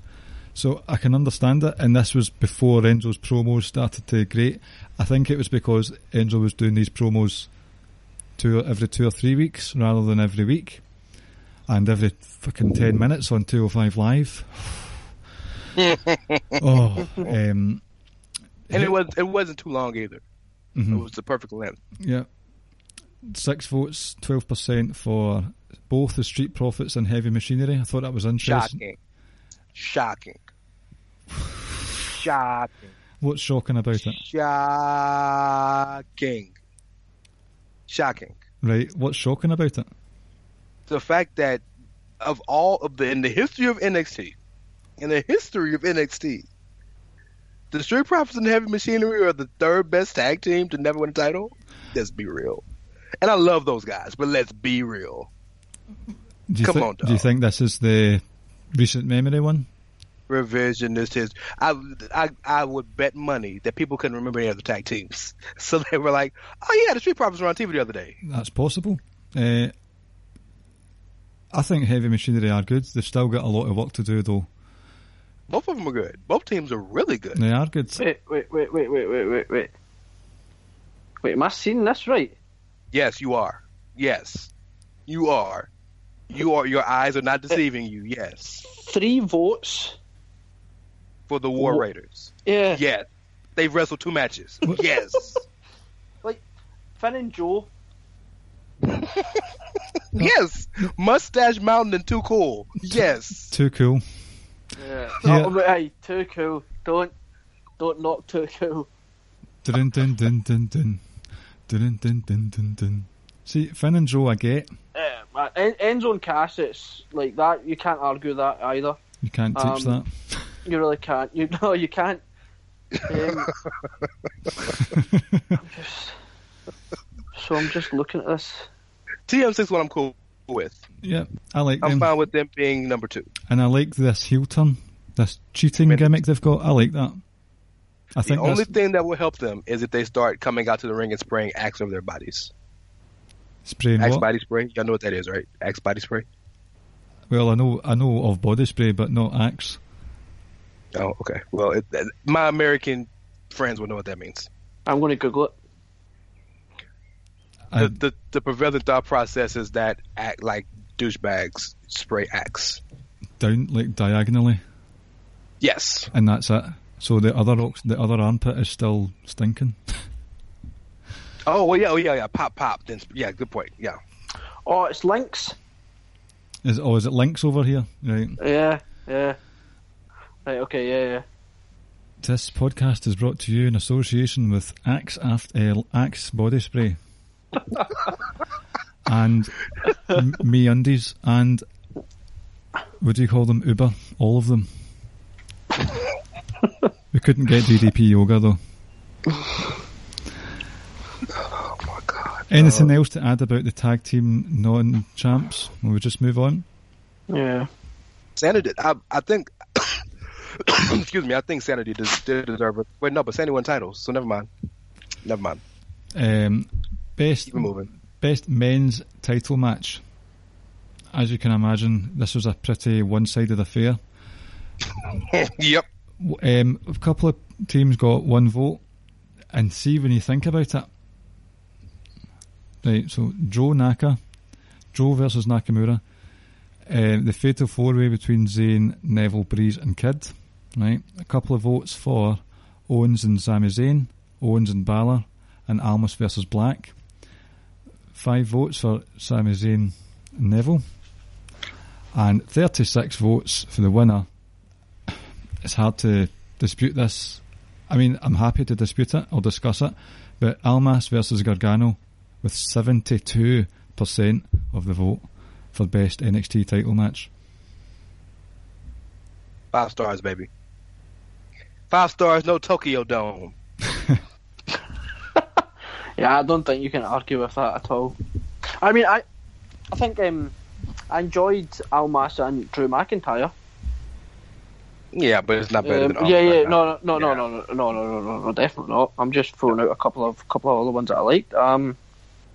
Almas Black, I I said, uh, even though that wasn't given five stars, it's five stars to me. Is is that Owens Balor? That was the, the ladder match, wasn't it? Yeah, yeah, probably. I think mm-hmm. that that while that was a good match, I think it suffered from beco- coming right after the Sasha Banks and Bayley match. So I think I'd need to watch it again with fresh eyes. That's the only problem, because that match was four and a half stars in its own right, but it was mm-hmm. came behind a, a, a tornado. Can I can I can I give an argument for not for the best match, but for another match that nobody mentioned? Mm-hmm. Mm-hmm. The Finn Balor Samoa Joe match in London when Joe started bleeding at the beginning of the match. Oh, Dallas, you mean? Was that Dallas? Yeah. The London, the London one, he came down as Jack the Ripper, and Dallas, he yeah, was with Leatherface. Leatherface, yeah. That was fantastic. Yes, that chainsaw that stuff. That was a tremendous match. And and and and the best part about the match was Joe bled early, and they kept stopping him from doing what he wanted to do, which just enraged him more. Oh, I, they couldn't have asked for a better accident to happen for that match. Yep, absolutely. So that I just wanted to throw some love to that. Yeah, I want to throw some love to the first Nakamura Bobby Roode match. That was a really that, good. That was at what was that the Orlando? Yeah, that San was Antonio. At Survivor Series weekend, was it not? San Antonio. Right. Wasn't it? I think so. November, the first one that they had. Yeah. No, well, San Antonio was was Royal Rumble weekend. The November match was. was Joe Nakamura too, I think. Oh, yeah, you're right. Sorry, I'm getting mixed up with my big four. It was a Royal Rumble match. That was really good. I like that one. Um, but Almas and Gargano, we've talked about it many times over the course of the podcast's history. It is, it's a fantastic work of art. It's a story. Mm-hmm. It's a novel. It's War and Peace in wrestling form. And I don't even think it suffered from the heel winning at all. I like how no, it, I think it's better because the heel won. I think I like how Almas elevates his wins with the the elevated D D T that he does, the double under double underhook from the top rope. That gives that I really enjoy that. So, I mean, Ricky, what was the one? Um, Roode and Nakamura at Orlando, was that WrestleMania weekend? That was the rematch, yes. Yeah, I really enjoyed that match. Um, it was a good series they had. It, it was, it was. I think. Let me let me just pull my notes up for a second. Yeah, well, while you're doing that, because it was it was Roode challenged um, at San Antonio. He won. Nakamura had a rematch at Orlando. Got caught up the mm-hmm. next night. Or the two nights later, yeah. Then they had the Money in the Bank in Chicago, Itami. where Itami, that random ass Itami match, and that's where and that's where D I Y ended the show so they could break up. And then Bobby had his swan song at Brooklyn against Drew McIntyre. Mm-hmm. That's right. Yeah, yeah like uh, that Nakamura Roode. I'm surprised that never got a little bit of love. Um, but overall. I don't think you can really argue with number one at all. No. Um, yeah, I don't have too much else to say about it. If I'm honest, no. um, I, I I can't I can't even start to be, I can't even begin to to argue against Gargano and Almas. Um, I for a while actually. I tried to convince myself that I actually did prefer Almas and Black over uh, Gargano and Andrade okay. Almas. That's okay if you do, but you can't but change your vote. But I don't. I think. I think it's sometimes that. I, I, for me, I think the thinking was that was that I don't think that got the the true appreciation and appreciation is true love it truly deserved. And I, and I don't know if. I don't know if that's more so from Meltzer or The Observer or whoever or just the fans in general. It was sandwiched I, between two five-star matches, Ricky. That's kind of hard to deal with. And that's, like, I, I just feel if you go watch on a match, watch that match on its own, and for, it's as difficult as you try and forget what happened before and what's about to take place. That match alone, in my mind, was five-star, and I think that match alone was probably my favourite of that night. Mm-hmm. So... But no, I don't think I don't think I could convince myself to go against Almas and Gargano. The only thing Almas and Gargano has over Alistair Black and Almas is this. That was the culmination of a three-match series. Mm-hmm. So it was a story that that literally spanned a year, almost. Yep. Mm-hmm. So so like stuff like that, and they and they actually tied everything into the story. So it just it just I think the story puts it a notch over Black and Almas, because that wasn't really no story. Well, the next one is the best women's title match, and again, there wasn't much. We got a few votes, three votes for the last woman standing match. No, that that was a women's title match, wasn't it? It just wasn't on a takeover. Yeah, it was just on a normal N X T episode. Uh-huh. So the last woman standing match, seven votes for Emma versus Asuka, two. So that'll be the Brooklyn. Best wrestled women's match in W W E history, for the record. Technic, like the technical wrestling side of things, yeah. Just the match, yes. Oh, okay. But with thirty-seven votes, seventy-four percent for Sasha versus Bayley at Brooklyn one. It deserved, yeah. I mean, you know, like, I ain't gonna hate it, it's, the package. If I were to send you a gift, and the gift was like a million dollars cash, and the box was literally diamonds taped to, like, glued together in, in in a box, and I sent that to you, that's what the Sasha Bayley match was. It was a beautiful package with a tremendous gift inside. Mm-hmm. I, I've not. I will include Charlotte and Asuka in this. I've not seen a better women's match in all my days, apart from the last women's standing match. Anyway, uh, Sasha Bayley one was the story the, told before the match and after the match, actually leading up to the Iron Woman, and during the match was top notch, and for Bayley to win in such an emphatic way with that reverse Frankensteiner off the top rope, that blew me away. I just couldn't believe what I'd witnessed. Uh, when Bayley won that, you notice that throughout Bayley's career, she does the backwards roly-poly and then tightens her ponytail again. And that's its own. It's on. But she was too pre- preoccupied with trying to beat Sasha in that match that she didn't touch her ponytail. And that's a very small character. What are you laughing at me for? No, but yes, you're right. But it's just, damn, she lost the match because she didn't tighten the ponytail. No, she won, the ma- guys- she won that right, match. Yeah. Um, just that added to the visual that she had been through a war, and it had a profound emotional effect on me, to be honest with you, and it still does, thinking about it. The Just a work of... Ricky, what do you think? Oh, I think um, the match at Takeover, I think that was a moment that a lot of people, certainly for me, that the, I wouldn't say the penny dropped, but I think at that moment I was like, right, well, we're now finally at, at an age, at a time where women are capable and are able to close a pay-per-view. I think we're now well and truly past the whole, oh, the women must be beautiful and etc, etc. It was now, can you wrestle? And that's all we seem to care about.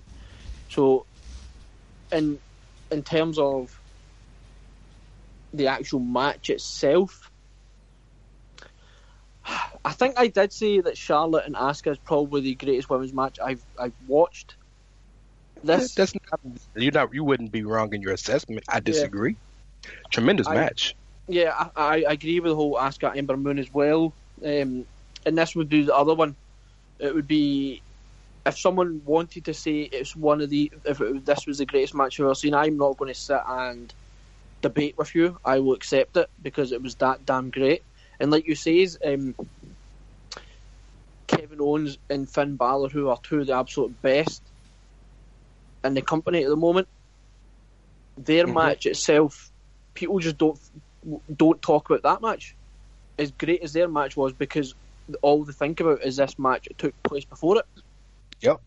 And I think that's a testament to the women themselves. I think tremendously, when, yes. When, yeah, when when you have a great match that, that comes on after, but no one's talking about that because they're too busy talking about your matches. That alone tells you just like I said how great that match was, and that's where where as fans or just people or just in general, can truly appreciate the greatness that we witnessed that night. is truly unfollowable. Mm-hmm. Yep. Yep. And and and uh, we we got to give some love to that video package for that match. Uh, and if I can, I, I guess we can shout him out. I guess, but uh, Tito uh, from L O P never watched N X T really before Brooklyn, the first one, and he watched he watched the whole card. But he talks very fondly about that, uh, if you follow him on Twitter or read his stuff, about that Sasha Bailey match. Because, you know, people like me, and I'm assuming you guys, we watched the whole rise of Bailey when she... we there was a point that I thought she was going to be the female Eugene. You know, she was so awkward. And then she grew to... If you could ever make a human being spit out vape, I just made Brian do that. But... Uh, um, but no, really, and but you know she built up and all this, and I don't have to go through a character arc. We all know it, but that video package encapsulated that perfectly. It's almost as it's almost as important to a match as the Miz hype video at twenty-seven or the Rock Austin hype video at seventeen was. Mm. Like it was that important to the match because it really truly showed. How, like what she had to go through just to get there. Um, so yeah, show some, need to show some love to that. You you know, you talk about the hype video. One of my absolute favourite moments from that match was uh, Sasha's entrance, where she comes down in the S U V and she's walking down with it before sort of bodyguards, and she gets lifted into the ring. Yeah. And then you had the uh, the commentary as well, um, where Corey Graves was saying this is how the boss arrives, et cetera. Like. Even just her entrance, I absolutely, I absolutely loved, because it was a shot of Bayley in the ring.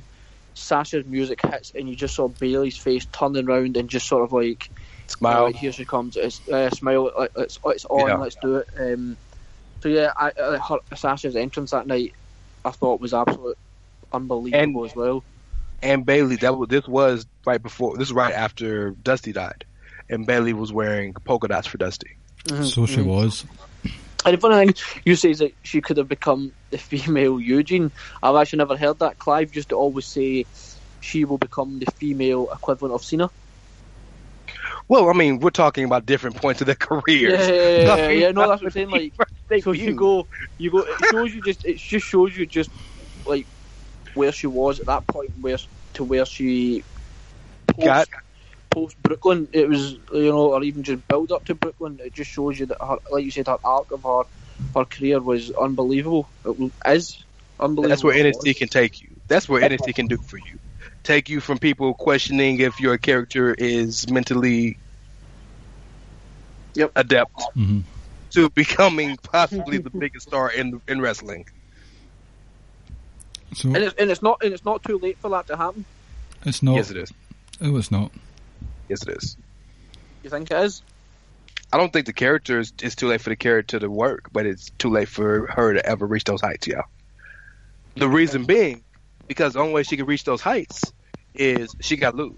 She got to lose, and she got to lose and lose and lose and lose and lose and lose and get turned on and lose and have everybody turn on her and lose and get jumped and lose and lose and lose. Then build back up, and we're not going to deal with that. So Fans what gonna... you're so what you're saying. She has to go on a Curt Hawkins type losing streak. It ain't gotta be that far, but but it has to be significant to where she's always in the opportunity to possibly win, and then and then the the the ball gets kicked out. Charlie Brown, she needs to continue to line up to kick the field goal, and Lucy needs to continue to pull the football away. That's why we that's why we loved her from N X T, because she was endearing, because she failed, and she tried, and she lost. And she made us feel for her. And then once she finally got a groundswell of actual momentum, we felt like we were a part of that.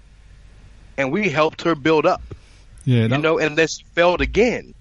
And then we helped her continue to build back up to the point where she was good enough to beat Charlotte clean in an untitled match. And she was big enough to beat Becky clean in an untitled match. Then she was good enough to beat Sasha finally. And that was because of us. Yes, the that was very much uh, our victory as W W E fans, that was very much our victory as well as Bayley's. Yeah. Um, and I would say, and a wee segue here, for the tag team title, the best tag team title match, this is a similar instance where it felt like it was a victory for the fans as well as the, comp- yeah. the baby faces. So, first of all, with six percent in third place was D I Y versus Authors of Pain. Mm-hmm. sixteen percent in second place was uh, the three-way ladder match, D I Y, Authors of Pain and Revival. And with seventy percent of the vote was a two out of three falls match between Revival and D I Y. Um, in Toronto, right? Yeah. See, as I'm going through these matches, can you imagine all of these on one card? Well, can I point out one thing real quick? Mm-hmm. Real, just real quick, and we'll get to it. Uh, in the best men's title match, the winner got seventy-two percent of the vote. In the best women's title match, the winner got seventy-four percent of the vote. Mm-hmm. In best tag team title match, the winner got seventy percent of the vote. So N X T, with all its classics, all these tremendous matches that have happened in these title in these title divisions, title matches, but yet these three matches, above and beyond, by far, fans remember as tr- truly great, and that is really something to take note of. That all these great matches, and by far, it's these three. That I just think that's amazing. And we've not even finished picking the best matches either. Right. Um, it just shows, like the, the two out of three falls match, that was one of those ones where the Revival, up, opposite from Bayley, they just won, won, won all the time, and you couldn't stop them. They even dethroned American Alpha again, which I was shocked at when it happened. Understandably, American Alpha were on their way to the main roster, but the and D- no and no and no N X T champion had ever won a title twice. Mm-hmm. Stop. At the time, that's only right. You won the title and then you got moved up, and they surprised everybody, won it again. Uh-huh. And I genuinely see their Brooklyn match that they had, Brooklyn two, I genuinely believed that D I Y were going to win the first time around. Like, that was a heart and mouth with the near the near pinfalls. Oh, I can't believe they kicked out of that, and to see them lose was genuinely heartbreaking. Didn't Dash climb underneath the L E D board? Mm-hmm, to pull so. them down. Uh-huh. It was, great stuff. The only small thing about that match was that Gargano could have reached the rope in that first match. No. But yeah. Apart from that, the heartbreak of the first match that they had just led to the sheer elation of how they won the second match and the way they won it. That's a visual that will stay with me for a long time, with both the members of the Revival and submissions grabbing at each other frantically, trying to make sure that the other person doesn't tap out. Even Triple H and Stephanie stole that idea in their match at WrestleMania. Um, That's a good point. It was a Triple H idea to begin with. But yes. Aye, that's true. The just such a stunning visual, and it's one of those ones, see where you get... if you get like a plaque of a match, and I think it did get... it was the picture that was on the plaque for Match of the Year. And for it was just a great visual, and it didn't end the storyline, but for that chapter in the story, it was a top-notch win, and it was a really good feel-good moment for the fans. What do you think, Ricky? Yeah, the finish to that match was one of the best finishes you'll, you'll ever see. Um, uh-huh. Both, like you say, both men clutching at each other, desperately uh, trying to not tap um, and, and lose. Unbelievable stuff. Um, yeah, I like to say, as I was saying with you, like you, you in the first match around, you genuinely didn't really know what was going to happen or where it was going, or like, right, it's over now, no, no, um, that. Uh, so the second match, huh, is one of my absolute all-time favourite tag team matches. Um, and then, like you said, if you go down, well, that two out of three falls match, that that correct me, was that on a that was on a just a normal N X T show, wasn't it? Was it wasn't the Takeover, was it? The American Alpha one. Mm-hmm. Yes, just a t- just a T V taping. Yeah, because I think Alpha went up not too long after it. No, no, no, no, no, no. That the two out of three falls match was the match A O P debuted in, wasn't it? Um, yes, no, A O P debuted at the end of that match, right? No, Takeover the end. Oh, literally the end. Okay. Yeah, that takeover that they uh, Finn and Joe. But it was a. But it, no, A O P debuted beating up American Alpha.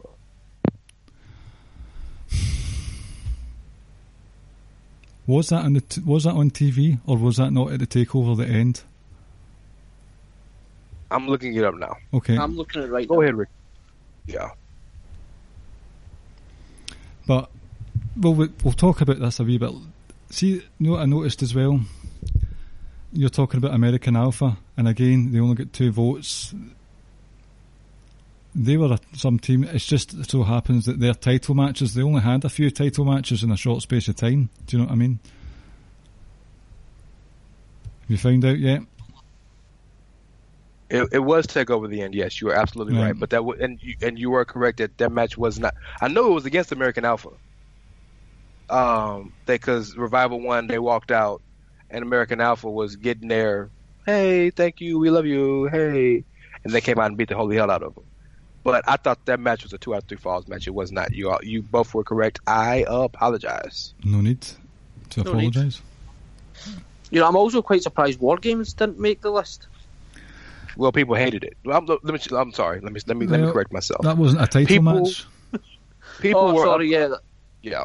That's true. That's right. That's true. But that's people true. were true. upset that the match was not old school War Games. So while they enjoyed what happened, they let the name deter mm-hmm. their enjoyment. Mm-hmm. Right. So we'll move on to the best non-N X T title match. Right? Um, eight votes. Third place for Sami Zayn versus Nakamura. I'm very pleased to see that make the list, although I didn't pick it myself. I picked second place, which was Pete Dunne versus Tyler Bate. I know that was a title match, but it wasn't one of N X T's title. That got nineteen votes and thirty-eight percent. Oh, sorry. No, you flipped it. I flipped it. it. I've got that wrong. That's actually quite a yeah, surprising yeah. turnout. So it was Gargano and Ciampa with sixteen votes who came in second place. And with three more votes, Dunne and Bate came first. Does that surprise any of you? It does shock me, yeah. I, when I read it, I thought you might have just switched the numbers. No, because I, I voted for Gargano Ciampa, but hey, yeah, I thought I thought maybe you you done a little, you you made an adjustment there just so it would be Pete Dunne and Tyler Bate number one.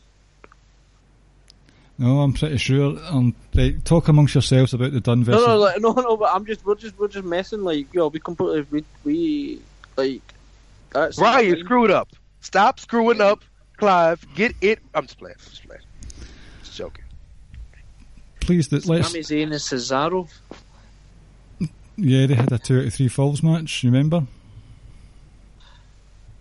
That wasn't uh, a rival, was it? No, no, no. The, the two out of three no? falls match had already had already happened. Oh, right, okay. And uh, um. Cesaro and, and uh, Zayn four was at uh, Arrival. Arrival. Yeah. Are you so, Rance, you're quite shocked that Dunn versus Bate came first then? Over Gargano Ciampa, yeah. Gargano Ciampa got five, five and a half stars, yes. But that's not a diss on Bate Dunn, because that is one of the best matches we've ever seen at a takeover. Uh-huh. Mm-hmm. Was, Chicago seventeen, sixteen, seventeen? Yeah, last, seventeen, last yeah. year it was. Mm-hmm. What um? Can, can you remember what? Do you remember what Nakamura and Sami Zayn got? Four and a half. I think it was four and a half. Yeah. All right. Okay. It's a shame. Again, it's one of those ones. It's a shame, or that didn't get more votes. But I just thought personally that Dunn versus Bate was such a surprise to see these two guys that did well in the U K special have such a. It did help that they were in front of the Chicago crowd, but yeah, right. At the end of the day, we can't change that. It happened, and the Chicago crowd lapped that match up. It was top-notch work from both. It actually made me appreciate Bate a lot more, because I thought he was the wrong choice to win the U K title. We've talked about this in the U K special that we did a couple of weeks ago, Rance. Um, but with Dunn winning, that was just a great story. They had high-flying, they had submission stuff, there was pub brawl or bar room brawl action going on, uh, and it was a really heightened finish, just excellent. But I I'm surprised that only it beat Gargano and Ciampa, Ricky. So this was another one of those moments where Clive texted me in the, ne- the next morning, just sort of asking, have you watched Takeover yet? And I hadn't watched it yet, and it was just, I'm just going to paraphrase, I can't remember the exact message, but it was more or less along the lines of, make sure you watch Dunn and Bate. Like, if you're not going to watch any match from the Takeover, you have to watch that match. So it says that, that tells you, like, because Clive said earlier on, that once we see a match that that we love, we make sure we tell the other one, like, I don't care what you do or what you or what you don't want to watch, make sure you watch this specific match. I would definitely, I would, I voted Gargano Ciampa. Um, I think that the what what sets that apart from anything else is the fact that it was like a year long storyline. Uh huh. Um, yep. Match quality itself was just unbelievable. Um, and then that moment, as they both sat down in the middle of the ring, just reminiscent of the Cruiserweight Classic. Yep.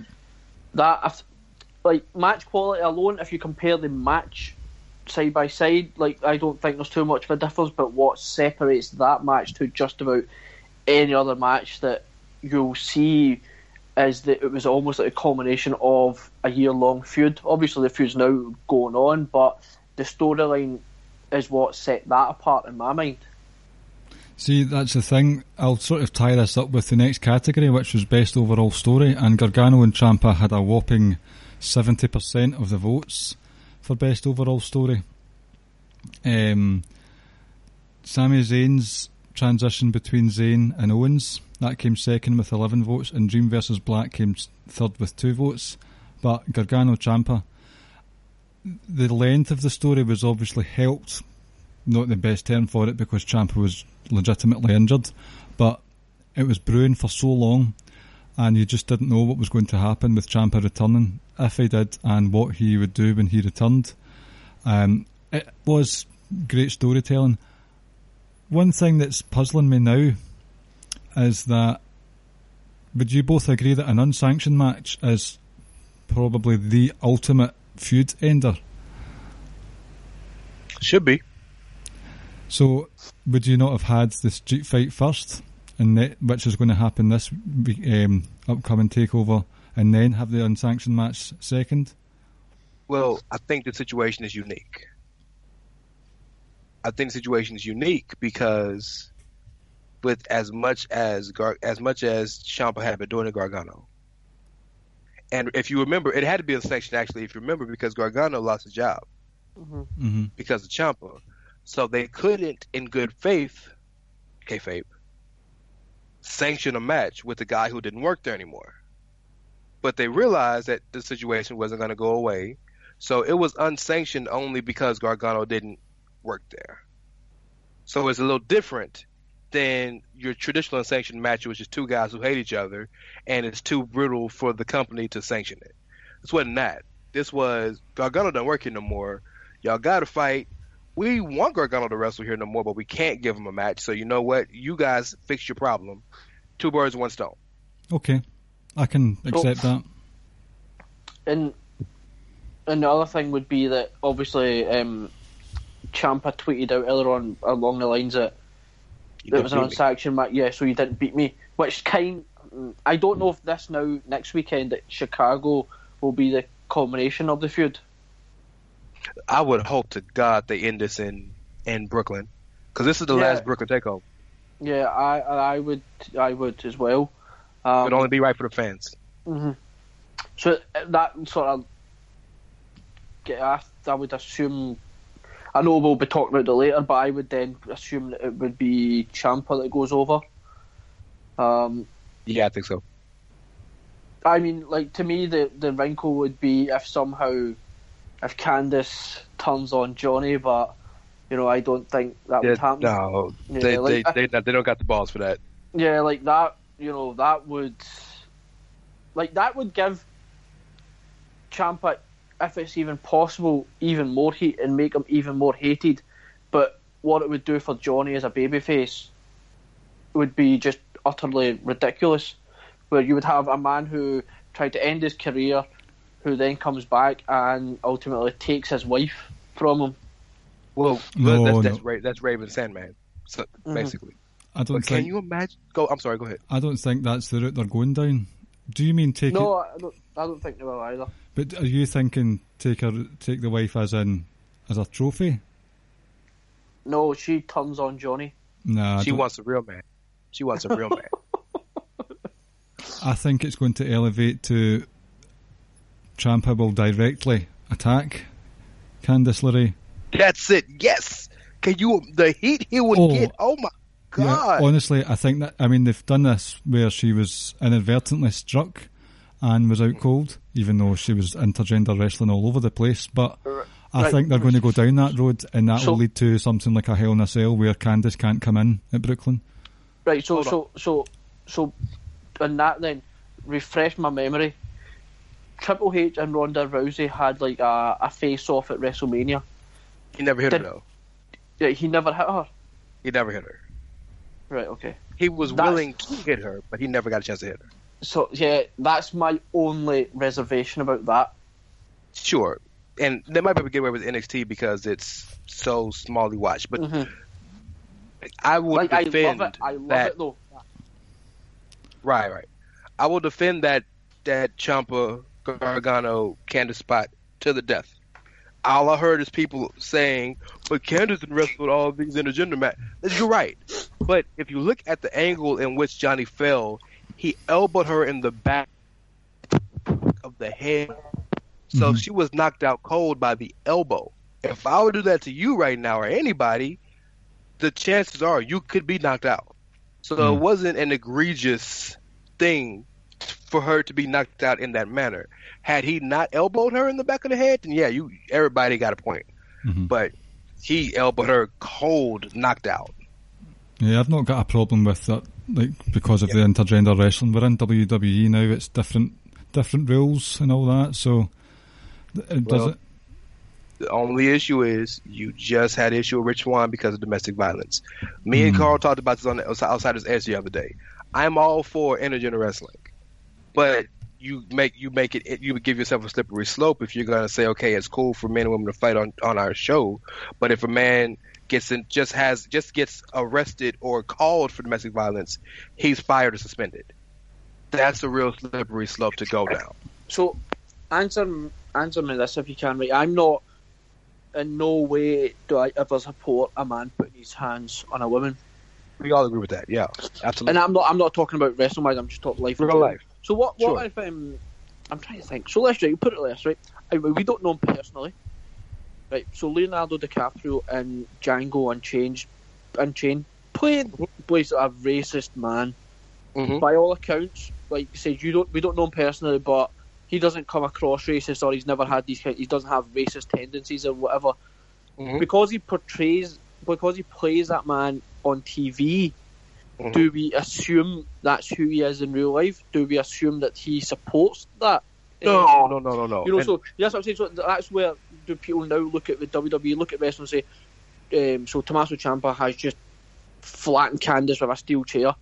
W W E, look at that, use our, use our, um, use our imploring men around the world that you have a dominance over women, you can get away with that. So that would be my only thing, is that you're right. Can people, can yes. people, can people separate reality and fiction? Because at the end of the day, it is fiction, but I understand why people would have a problem with that, and that's why I think that they probably won't go down that route. As much as as much heat as Ciampa would get from it, I just I I think they look at it and say, no, we could do without that just now. Regular people can tell the difference, but you have people like Fox News, mm-hmm. who's ready to jump on something, right? Mm-hmm. Um, so I, I don't I don't I, I but again, from what I'm saying. Yeah, whatever you do at home and what you do, you you are not on the hook for what you do at home based on what you do at work.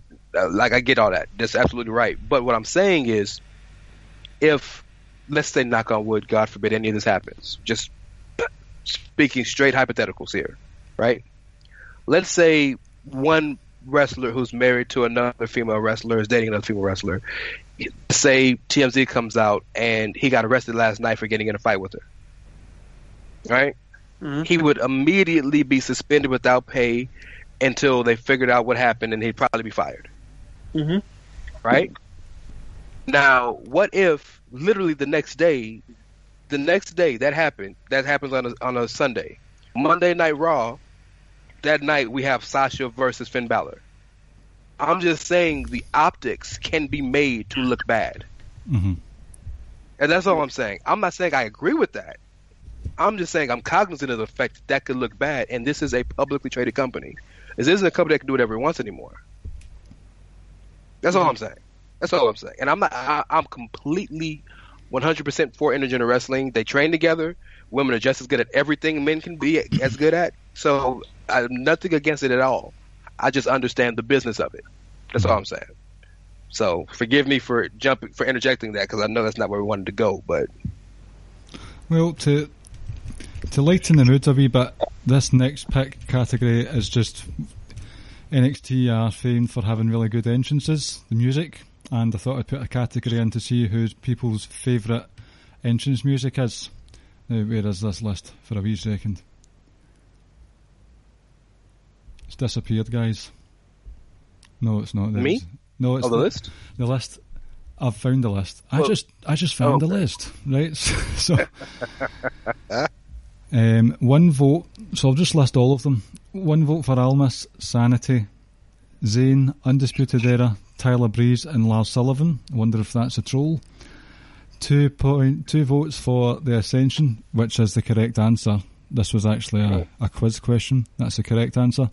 Um, the Wyatts, Ricochet, and Gargano. Three votes for Roode and Balor. Surprised at only three votes for Balor, because that's one mean song. And Roode's, actually, because that's one over song Glorious. as well. Uh, twelve votes in second place for Nakamura. Understandable. What I, I'm a bit surprised at is that Alistair Black came first with eighteen. Now, as you both know, I am a metal music fan. I do really enjoy this song, but to beat Nakamura, that's a strange one. I picked Nakamura.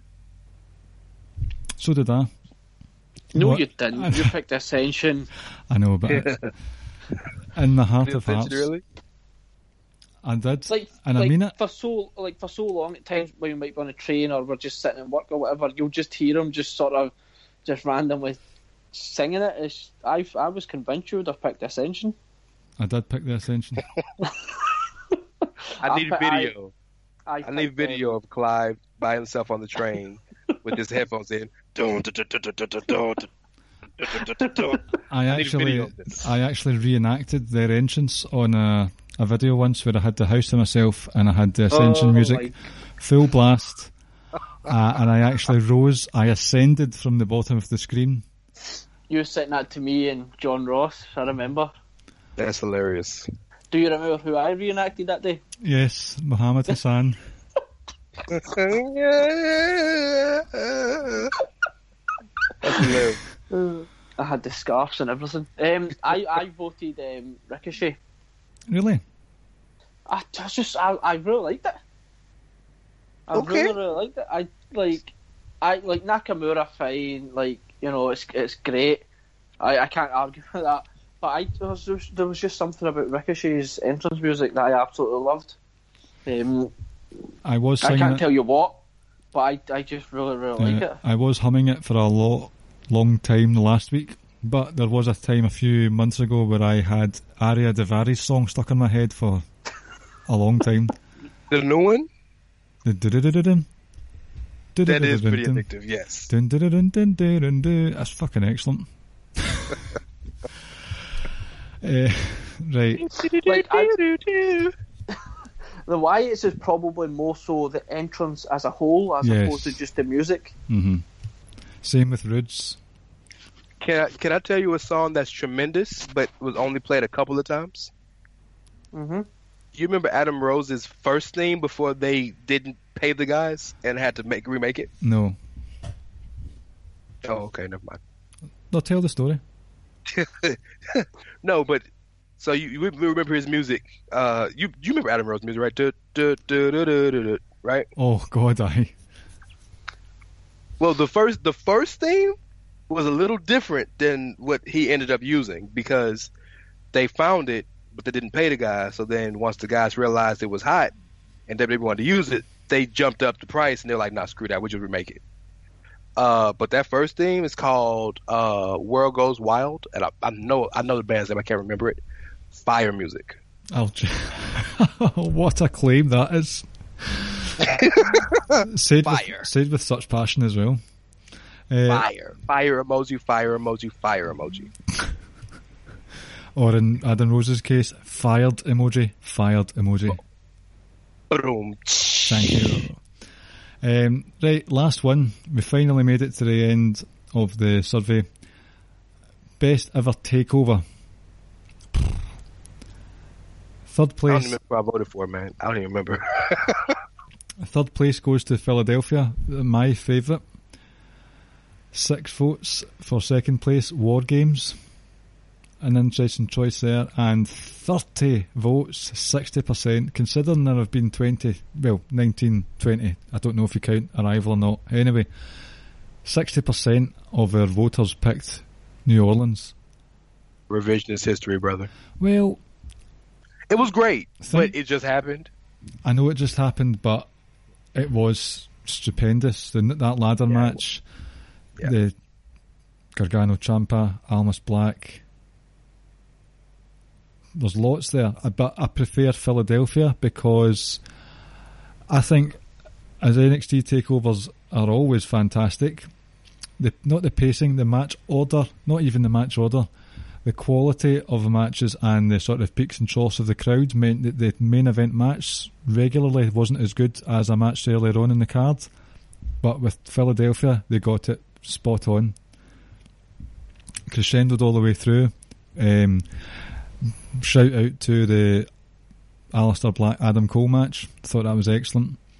Uh, and then to sort of finish it off with Gargano Ciampa. Even the tag team match I actually enjoyed. That was Undisputed Era versus Authors of Pain. Mm-hmm. That was a, an intelligent match.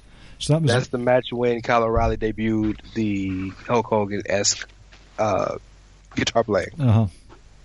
Uh, so that's notable. Yes. Mm-hmm. That's why I prefer, just because the match quality gradually got better as the show went on, and it felt like it was the first time that had happened for me.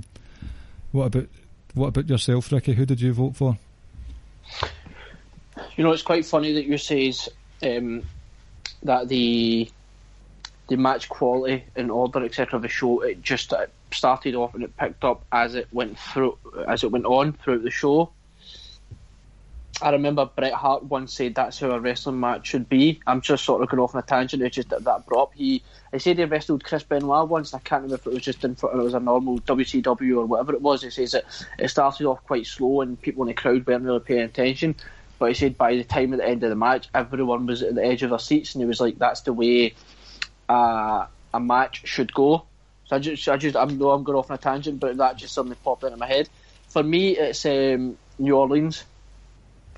So you had like two official five-star matches, but like I said, there was three for me. Um, Shayna Baszler and um, and Ember. Um, Ember Moon. Yep, I thought that was excellent. It was um, when Shayna Baszler started um, ramming her shoulder into the turnbuckle to sort of like pop it back into place or whatever, like savage. Oh, ridiculous! I couldn't believe it. And then you had the the tag title match as well, which I kind of enjoyed. Oh um, yes, that was really good. And the, the screw job as well.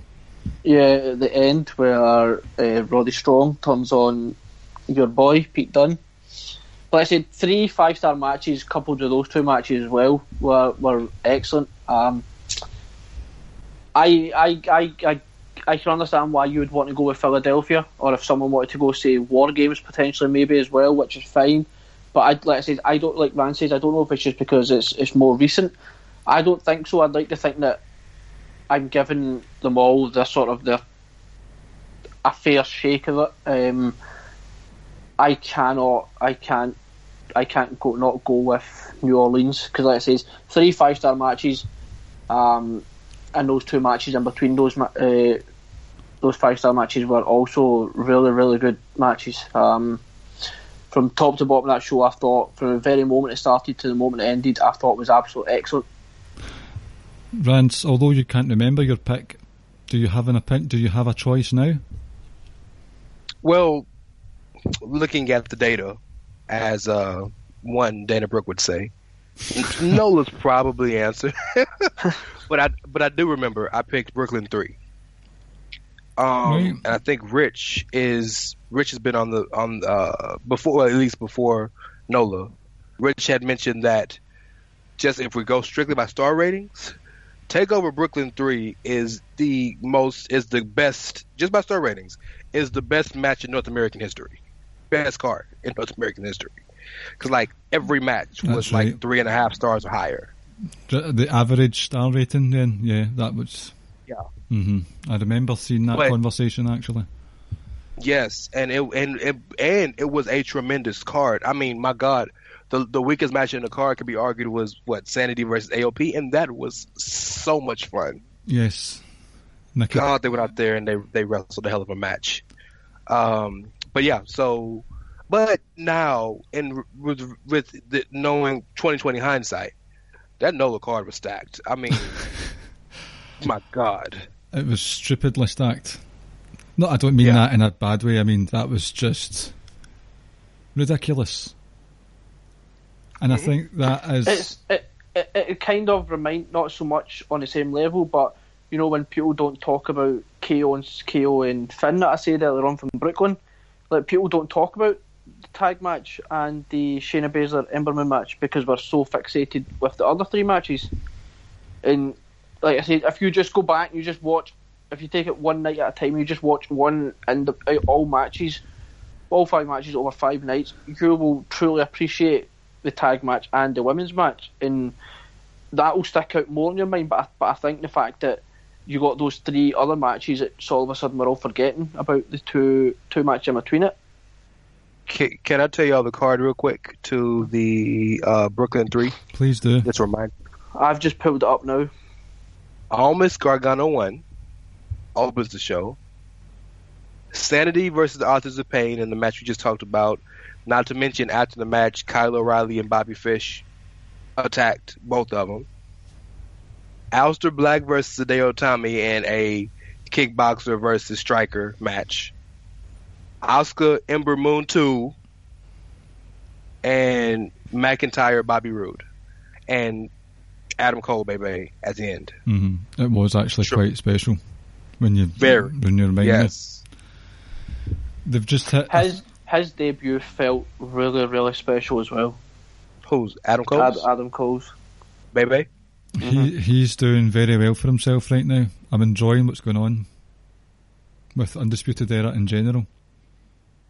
Like I, I, I think I told you the story after Clive certainly uh, after. Um, Nola, when I was just I, I don't know why I keep going back and I watch that moment where E C three does the E C three baby and Adam Cole looks at him and then it starts giving out some super kicks and then he does his Adam Cole baby and I, I watched that time and time again and the wife was one was sitting with me and I just kept putting on that one minute, it was almost like a one minute look over and over and over again and she was like, what are you watching? And I was like, come and watch this.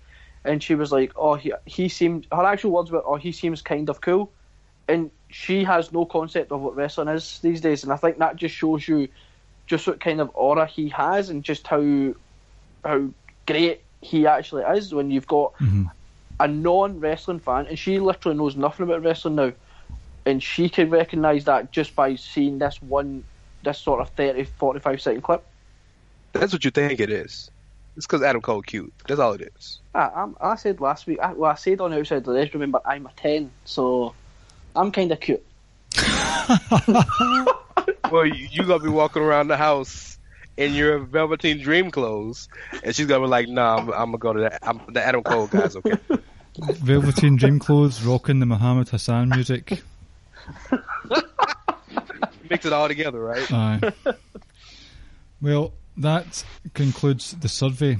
Thank you both for joining me in this conversation. That was some top-notch discussion there about N X T, and I want to give a big thanks out to all the people who took part, and the guys from the podcast network, the guys in the Wrestling Squared Circle, Reddit, Twitter, Instagram, Facebook, wherever you are. Um, you gave us a really good talk tonight, so thanks for that.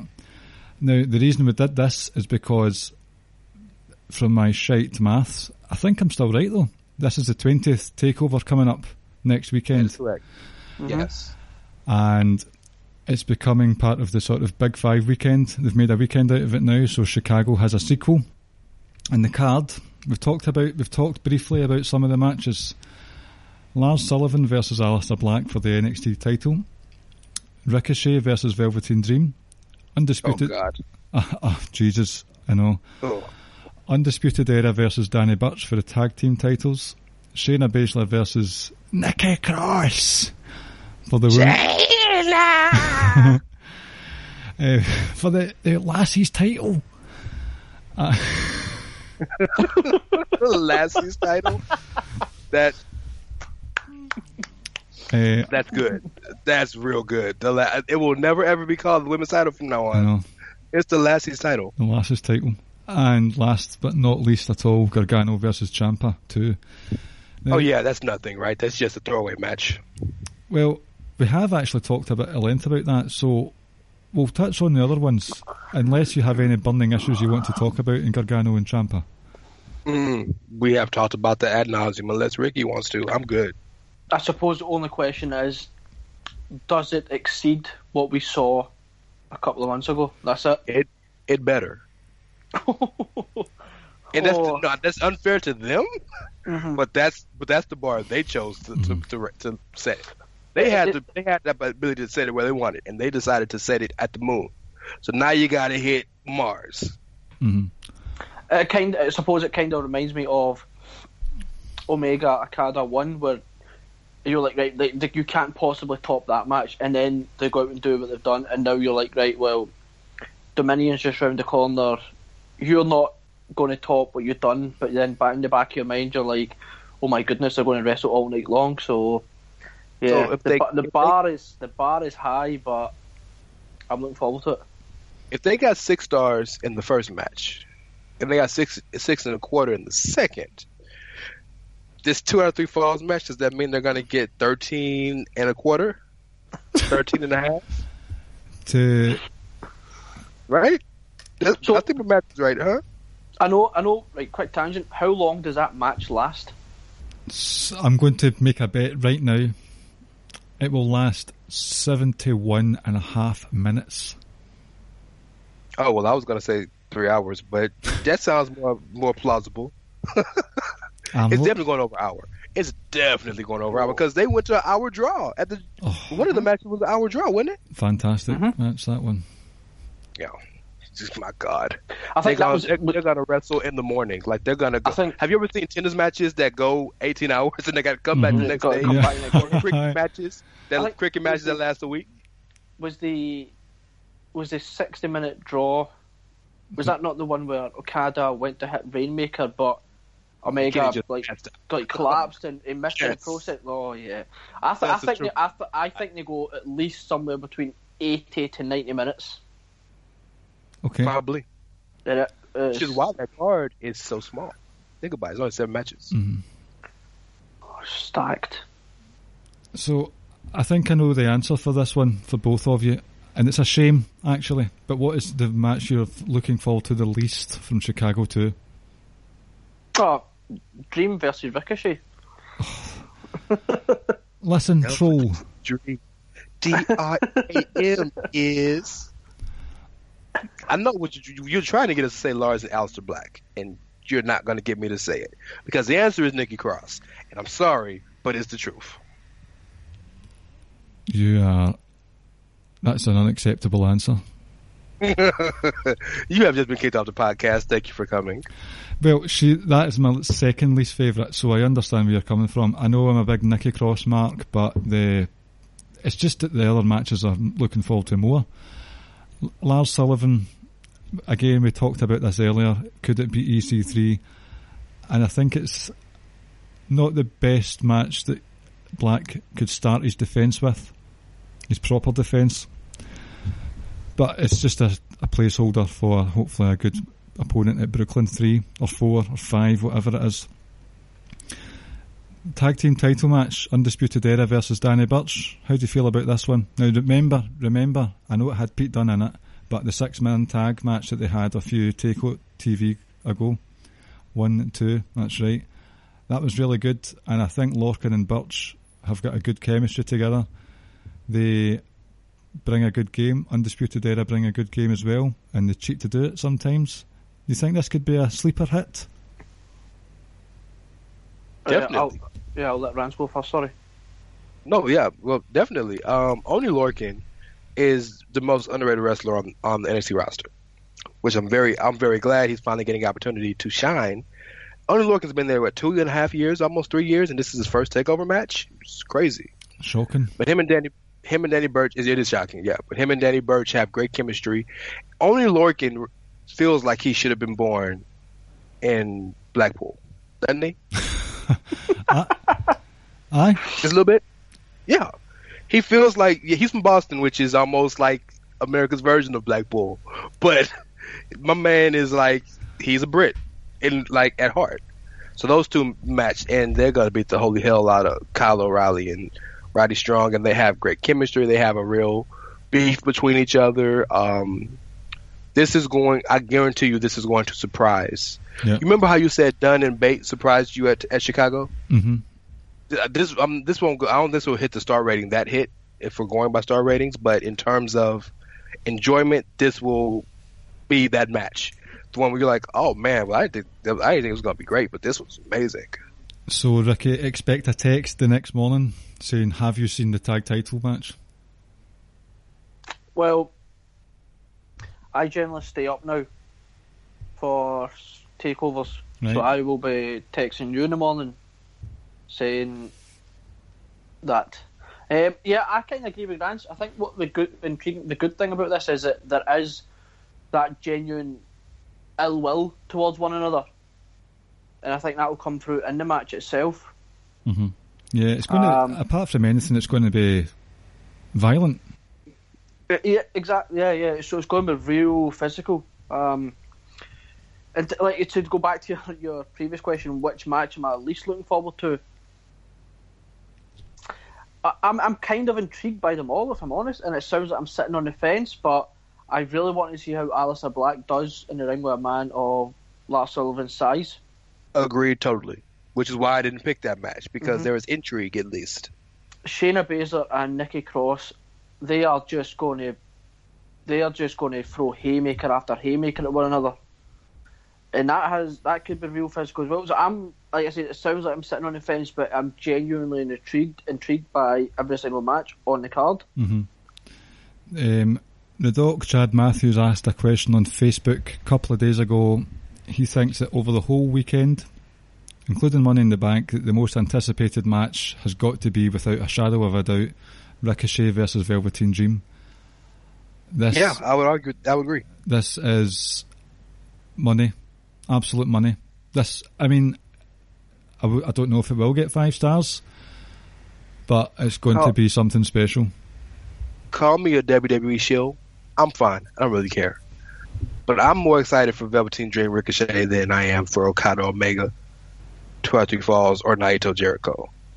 Like, that's how excited I am for this match. I mean, I am too. I mean, I'm, I am looking forward to those matches at Dominion, don't get me wrong, but I'm more, I watch more W W E than I do in New Japan, so just seeing the story evolve, and we touched on Dream earlier, how there's actually some really clever character work going on with him right now. It's going to be a really interesting dynamic. We've seen what Dream can do with the internet darlings. We've seen what Ricochet can do, only fleetingly so, so far. But that flip, I mean, it's not. This isn't just a spot fest match for Ricochet. That was a message no. of, that was a different kind of somersault this time. But but can I can I add, also add some extra context to this? Mm-hmm. They wrestled one match together that got destroyed by Lars Sullivan. Then the next next week they wrestled a uh, handicap match, right? Mm-hmm. Go back and watch their first match. And they literally matched hold for hold, move for move, spot for spot. And they, literally. They, they had some chain wrestling going on at one point. And it, and like everything Ricochet could do, it was like, I can do just as well. When they tagged together for that five minutes that the match was going on before Dream turned on them, you could argue that they were the best tag team in the world, as good as they were, right? But I think the story of the match is, and you, you and I hope, I really do hope you write a column about it, because that's uh, you you are dead on the money about Dream and the truth of his character. It's in the works. But it's I, in the works. Beautiful. So they, you guys, listen. There you go. But I really do think that the beauty of this feud is that W W E is making a ten, fifteen-year vet who was unilaterally known as quite possibly the best high flyer in the world and maybe the best wrestler outside W W E for a while. And this kid who's not even twenty-four yet, and they're making them look like equals. Mm-hmm. And they're doing it in such a way which isn't making Ricochet look bad. In fact, it's elevating Dream. That's the beauty of this feud, in my opinion. Because Dream should be overshadowed by far. He was that was the beauty of him and Alistair Black. Dream was overshadowed by Black. That's why he just wanted recognition, and but he but he stepped up to the plate. They've already wrestled. This mm-hmm. will be their first match wrestling, and he was toe toe for toe, hold for hold, punch for punch, flip for flip. He was with him. So I find that so interesting going into this match now, knowing what we know. Mm-hmm. Uh, Ricky, th- as I said, it's not. This isn't going to be a spot fest spectacular for me. It very well, very well may be, but there's something else going on here, and it could end up. I think it will steal the show. I know I'm putting pressure on it, and I might overhype it for myself and be disappointed, but I really don't think it's going to happen. Uh, to go back to what you say, as the doc said, um, I would. I think I. I would agree. That I'm probably looking forward to this match more than any next weekend. I would probably also say I think this will will be the match of the weekend as well. I think the moment where where Ricochet done the crazy flip over the the, uh, the top rope and landed on his feet and walked straight up to to Dream, I think at that moment it was just a case of, can we fast forward these next few weeks? I need to see this match. Game on, basically. Yeah, it was like, oh my god! Like, it wasn't even so much like, what the hell is he just? It was, it was a case of what on earth has he just done? And then you saw Dream's face, and it was like you said, it all just goes back to the whole, he's vulnerable, he's fragile, and and we see that now and then. And like I said, this match, it had a chance to rival Almas, Gargano, and the three matches from New Orleans as well. Uh, I agree. I don't think it will just be flip after flip after flip. Uh, that's not really. You don't see that. Like, Dream has the ability to to wrestle a various a various different ways as well.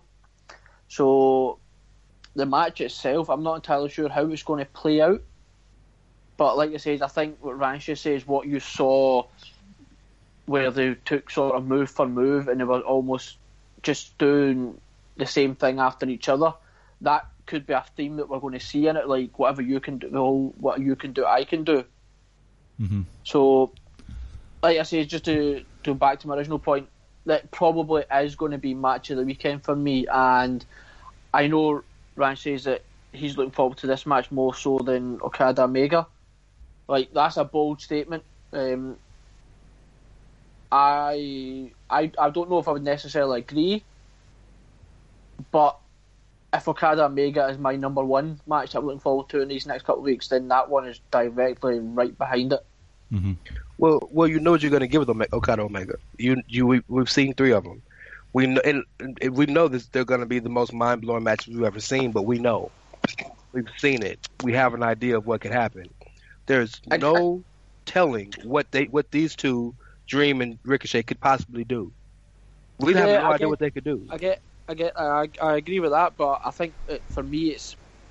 I like I said, I, I'm not, I'm not sure which match I'm looking forward to, but in terms of Okada Omega, it's more so, I've seen what you have done, but yet I still find myself still so intrigued to see what else is going to happen, if anything new.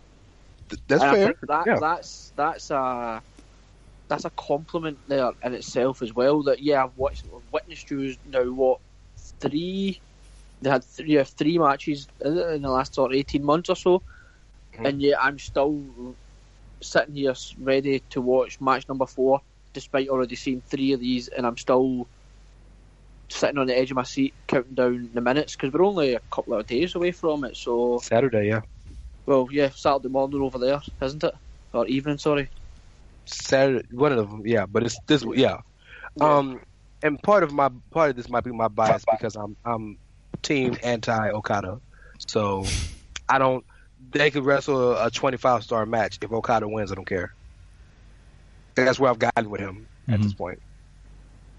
I, I I've um says I don't follow New Japan like on a weekly basis or anything. So I I will watch. I'll pick and choose when I watch. That's why my opinion of the of the of the product itself is never going to be strong. I won't ever turn around and criticise it because I don't have, I've not watched it enough. So, and I know what you're saying that you're fed up. Like if Okada wrestles a twenty-five star match, doesn't matter if he wins. I mean, that's what I've always wondered, if someone could explain to me what the difference between Okada having this title reign and what the difference between is him and Roman Reigns. And I, I, I ask that like genuinely. I'm not trying to be. I'm not trying to rub people the wrong way. Like, if I would genu- I'm genuinely intrigued by something like that. Like, what is the difference? Why is Okada universally loved when, from the outside looking in, it looks like he's been quote unquote forced down your throat if he's in a two-year title reign? But why can't Roman be accepted? I don't. Like I say, but I'm not. I'm not here to to criticize because I, I haven't watched that product enough. It's just a genuine question that I, I would hope someone could answer. Well, yeah, how that is after the show, because th- we could very easily answer that for you. Mm-hmm. Gentlemen? Yes? Quiz time? Yeah. Okay, I'm just splicing it in. Hold on. Here's your music now. It's fucking quiz time with Ricky and Clive and friends. A fucking W W E quiz. So, ladies and gentlemen, with it obviously being an N X T special, it's going to be an N X T quiz. And if you listen to last week's episode of Outsider's Edge, where Ricky and myself were on, Rance destroyed us with just pure cold facts, and it was devastating. So, sorry, I'm gonna I'm gonna go uh, an old familiar route for Rick and myself, but I'm not sure if many of the listeners have heard us do this form of quiz. Basically, Rance and Ricky, you will compete against each other. One of you will say a wrestler's name. So let's say, for instance, you say Bayley. Well, that's a bad example. Let's say you use Sasha Banks, and Ricky has to use the last letter of Sasha Banks' full name, and the wrestler he picks has to start with that S at the end of Sasha Banks, right? Are you okay? F- are you following me? The la- is the, the, so the, la- the letter of the the last letter of the last name. Uh, so you so you say, let's say you picked Sasha Banks. Um, Ricky could pick Sami Zayn as a result, because it end, right, and then you would have to think of someone that starts with N. Yeah, and we'll it. do it. Okay. So if you hesitate, or if you say, oh, "I've not got anything, I've hit a blank," then you lose a point, and the first person to lose three points loses. Okay. So can we? Quick, use, quick, can we oh, go ahead. Go ahead. I think we might be asking the same question. Can what about tag teams? Yes, any act that'll do. Like no, yeah. So, but I, I can we use say. Um, Authors of Pain. Authors of Pain, or can we? And then, or even if we use, say, we use Sanity, can we then use Nikki Cross separately, or not within that round? How's that? Right. Okay. That's fair. That's fair. Okay. So, Rance, you're the guest. Would you like to go first? Sure, and I will start off with the very first ever N X T champion, Seth Rollins. Rollins S. Uh, Sami Zayn. Neville. E, uh, Eric Young. Mm. Graham Metalik. Who? Oh, Graham Metalik. Was he on N X T? Oh shit! I forgot. My bad. I see. That's I forgot it was N X T. My bad. So yeah, I lost that point. My bad. Okay. My bad. Good job. I was thinking all rosters. That's my bad.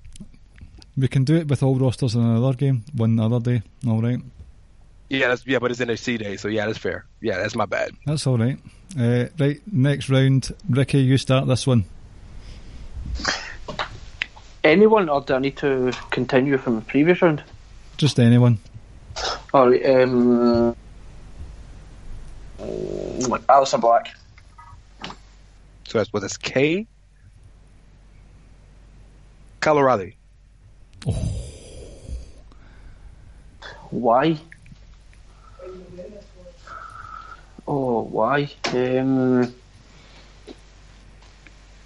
Three, two, uh, one, zero. Nope.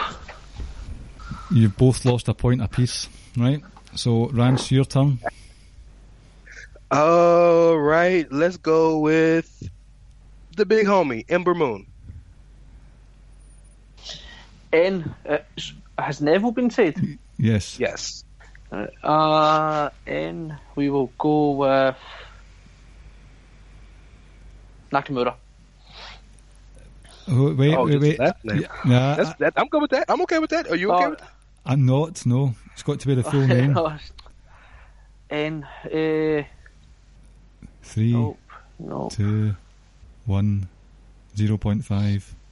Zero. Damn. Sorry, Ricky, but it has to be the full it's, name. The pressure of the moment gets to me. do you, Do you want to go one more round? Because I feel like that was like really fast. How yeah, we about, can go one more. How about the first to lose five then? Well, he only needs one more to lose, so that's that works for me. Right. Okay, Rance, your turn. I just said I just started that one. I did Ember Moon, remember? So it's on Ricky. I know, but he lost that round. Oh, oh, okay. Make it, take it. I like it. Okay. Uh, let's start with Scott Dawson. And again, Nikki Cross. Nikki, Nikki Cross.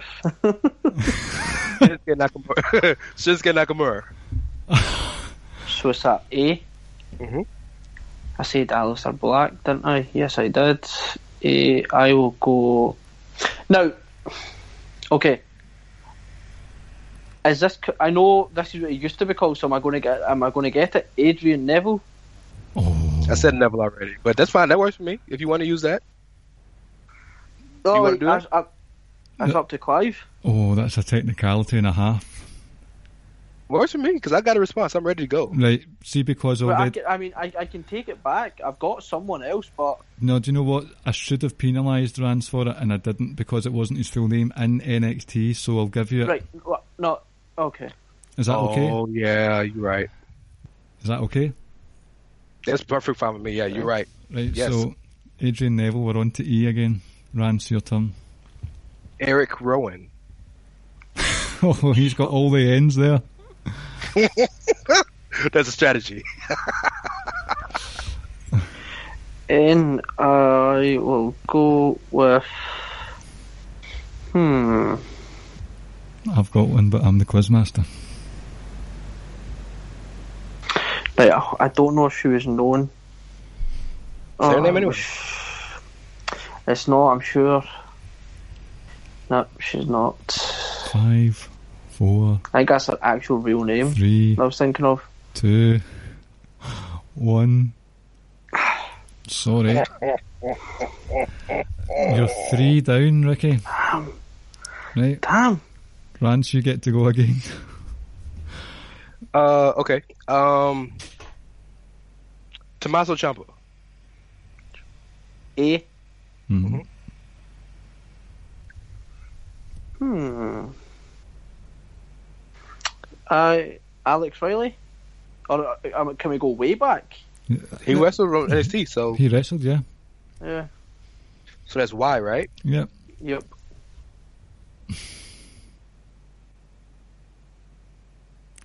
I can't even think of anyone in that one.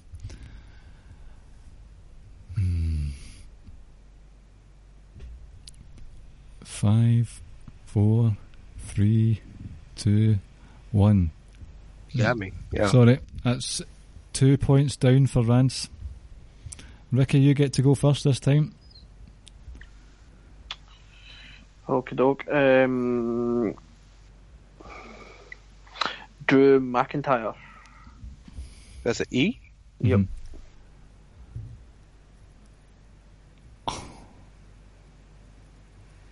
You already said Eric Young. Yeah. Mm-hmm. I have the perfect one for you, Rance, but I can't help you.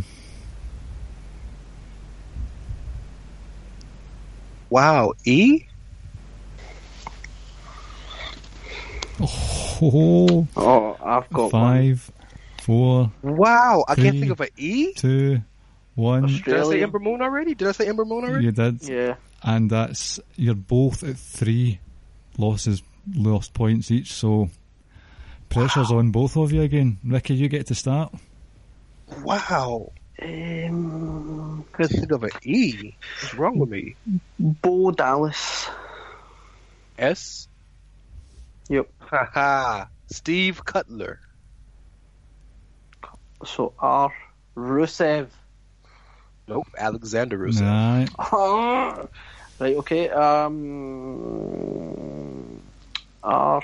R. R. Five, four, three, two, one, zero. Oh, it's close. One. Damn. You're so close to losing, Ricky. Rance, you get to pick possibly the last wrestler of the, well, the first wrestler of the last round. Johnny Gargano. Kia O. Oh. Oh shit. He was not in N X T. He was in two oh five Live. Um, and you thought my quiz was mean? Oh my god. Oh. Has there even been anyone with an O? Um, mm-hmm. Yep, I got one in my mind right now. Former tag champ. I know who oh. you're talking about. I just gave him a big hint too, by the way. I, I know, know you know that. Former tag champ. My mind is going blank. Five, four, three, two, one and a half, one. Wow. Sorry, Ricky, you lost. Damn. Oliver Gray. Oliver Gray. Oh. And see the E that you struggled with, Rance? Mm-hmm. Elias Samson. Oh, Elias. I had um, Emma. And you could have... Emma! Oh, the beauty, wrong, the beauty of if you picked Elias Samson was it ends in N, and Ricky had struggled with N. Yeah, that's that's why I should have used it, yeah. So... this concludes a marathon podcast from us tonight. Rance, do you have anything you would like to plug before we leave? Hey man, just keep following us. Follow me at It's Ray Cash, R E Y as Mysterio, C as C A S H as in dollars. Um, Outsiders Edge, weekly, holla at us there. On Social Suplex Podcast Network, World Class Radio Daily, holla at us there on chairshot dot com. I put a column out this week. It's not my favorite column because I put it out late, but it was about the C M Punk trial. Mm. Chairshot dot com. But yeah, man, just, you know, look us up. Right, I'm going to nail this plug this time.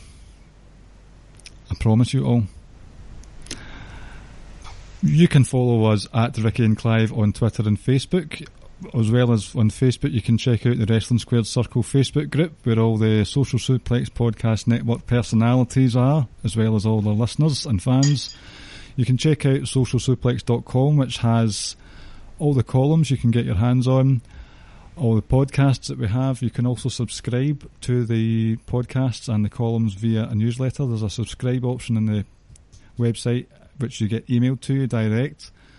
The podcasts include One Nation Radio, Outsider's Edge, Keeping It Strong Style, ourselves, and Grown Men Watch This Shit. We're all available on the likes of Podbean, Apple Podcasts, TuneIn Radio, Stitcher, Spotify. When you use those apps, please rate and review and give us six point two six stars. Thank you. I did it. I kind of did it. Well done. Finally. Yo, Adrian! Yo, Adrian! Yo, Adrian Neville! Please come back. I know. Baby, come back. Did you did you see the, the sign on SmackDown behind the commentary table? Someone had a sign saying, "Where's Neville?" I didn't know. No, I didn't. Did you see? Did you see Austin Aries saying, "Hey, you know, yes. if they ever free you, you can come yep. out at me." Yep. That would be good. They had a great rivalry. Um, Ricky, anything you want to plug? Nope. I will no. Actually, stop lying. You before we got on the call, you told us about your uh, special Ricky boy band Velveteen Dream esque uh, calendars you're gonna come out. It's just twelve months of Ricky. Twelve months of Ricky. A yep. different Velveteen Dream pose every mm. month. It's not Rusev Day anymore, guys. It's hashtag Ricky Day. Ricky Day. On that note, ladies, you know what? I think one last thing. I'm probably going to have to get Ty Dillinger uh, arrested for infringement because that perfect ten, that's me. Yeah, it's, it's time to end. It's time to end. It's time to go. It's, it's, thank you guys for listening. Yes. Oh, wait, that's your job. I'm sorry. No, thank you. Thank you for coming on, Rance, and thank you for listening, and thank you for joining us in a very special N X T episode. I hope you enjoyed it. Good night. Take care, guys. Thank you for listening to the Ricky and Clive Wrestling Podcast. Podcast. We'll see you next time. See you next time.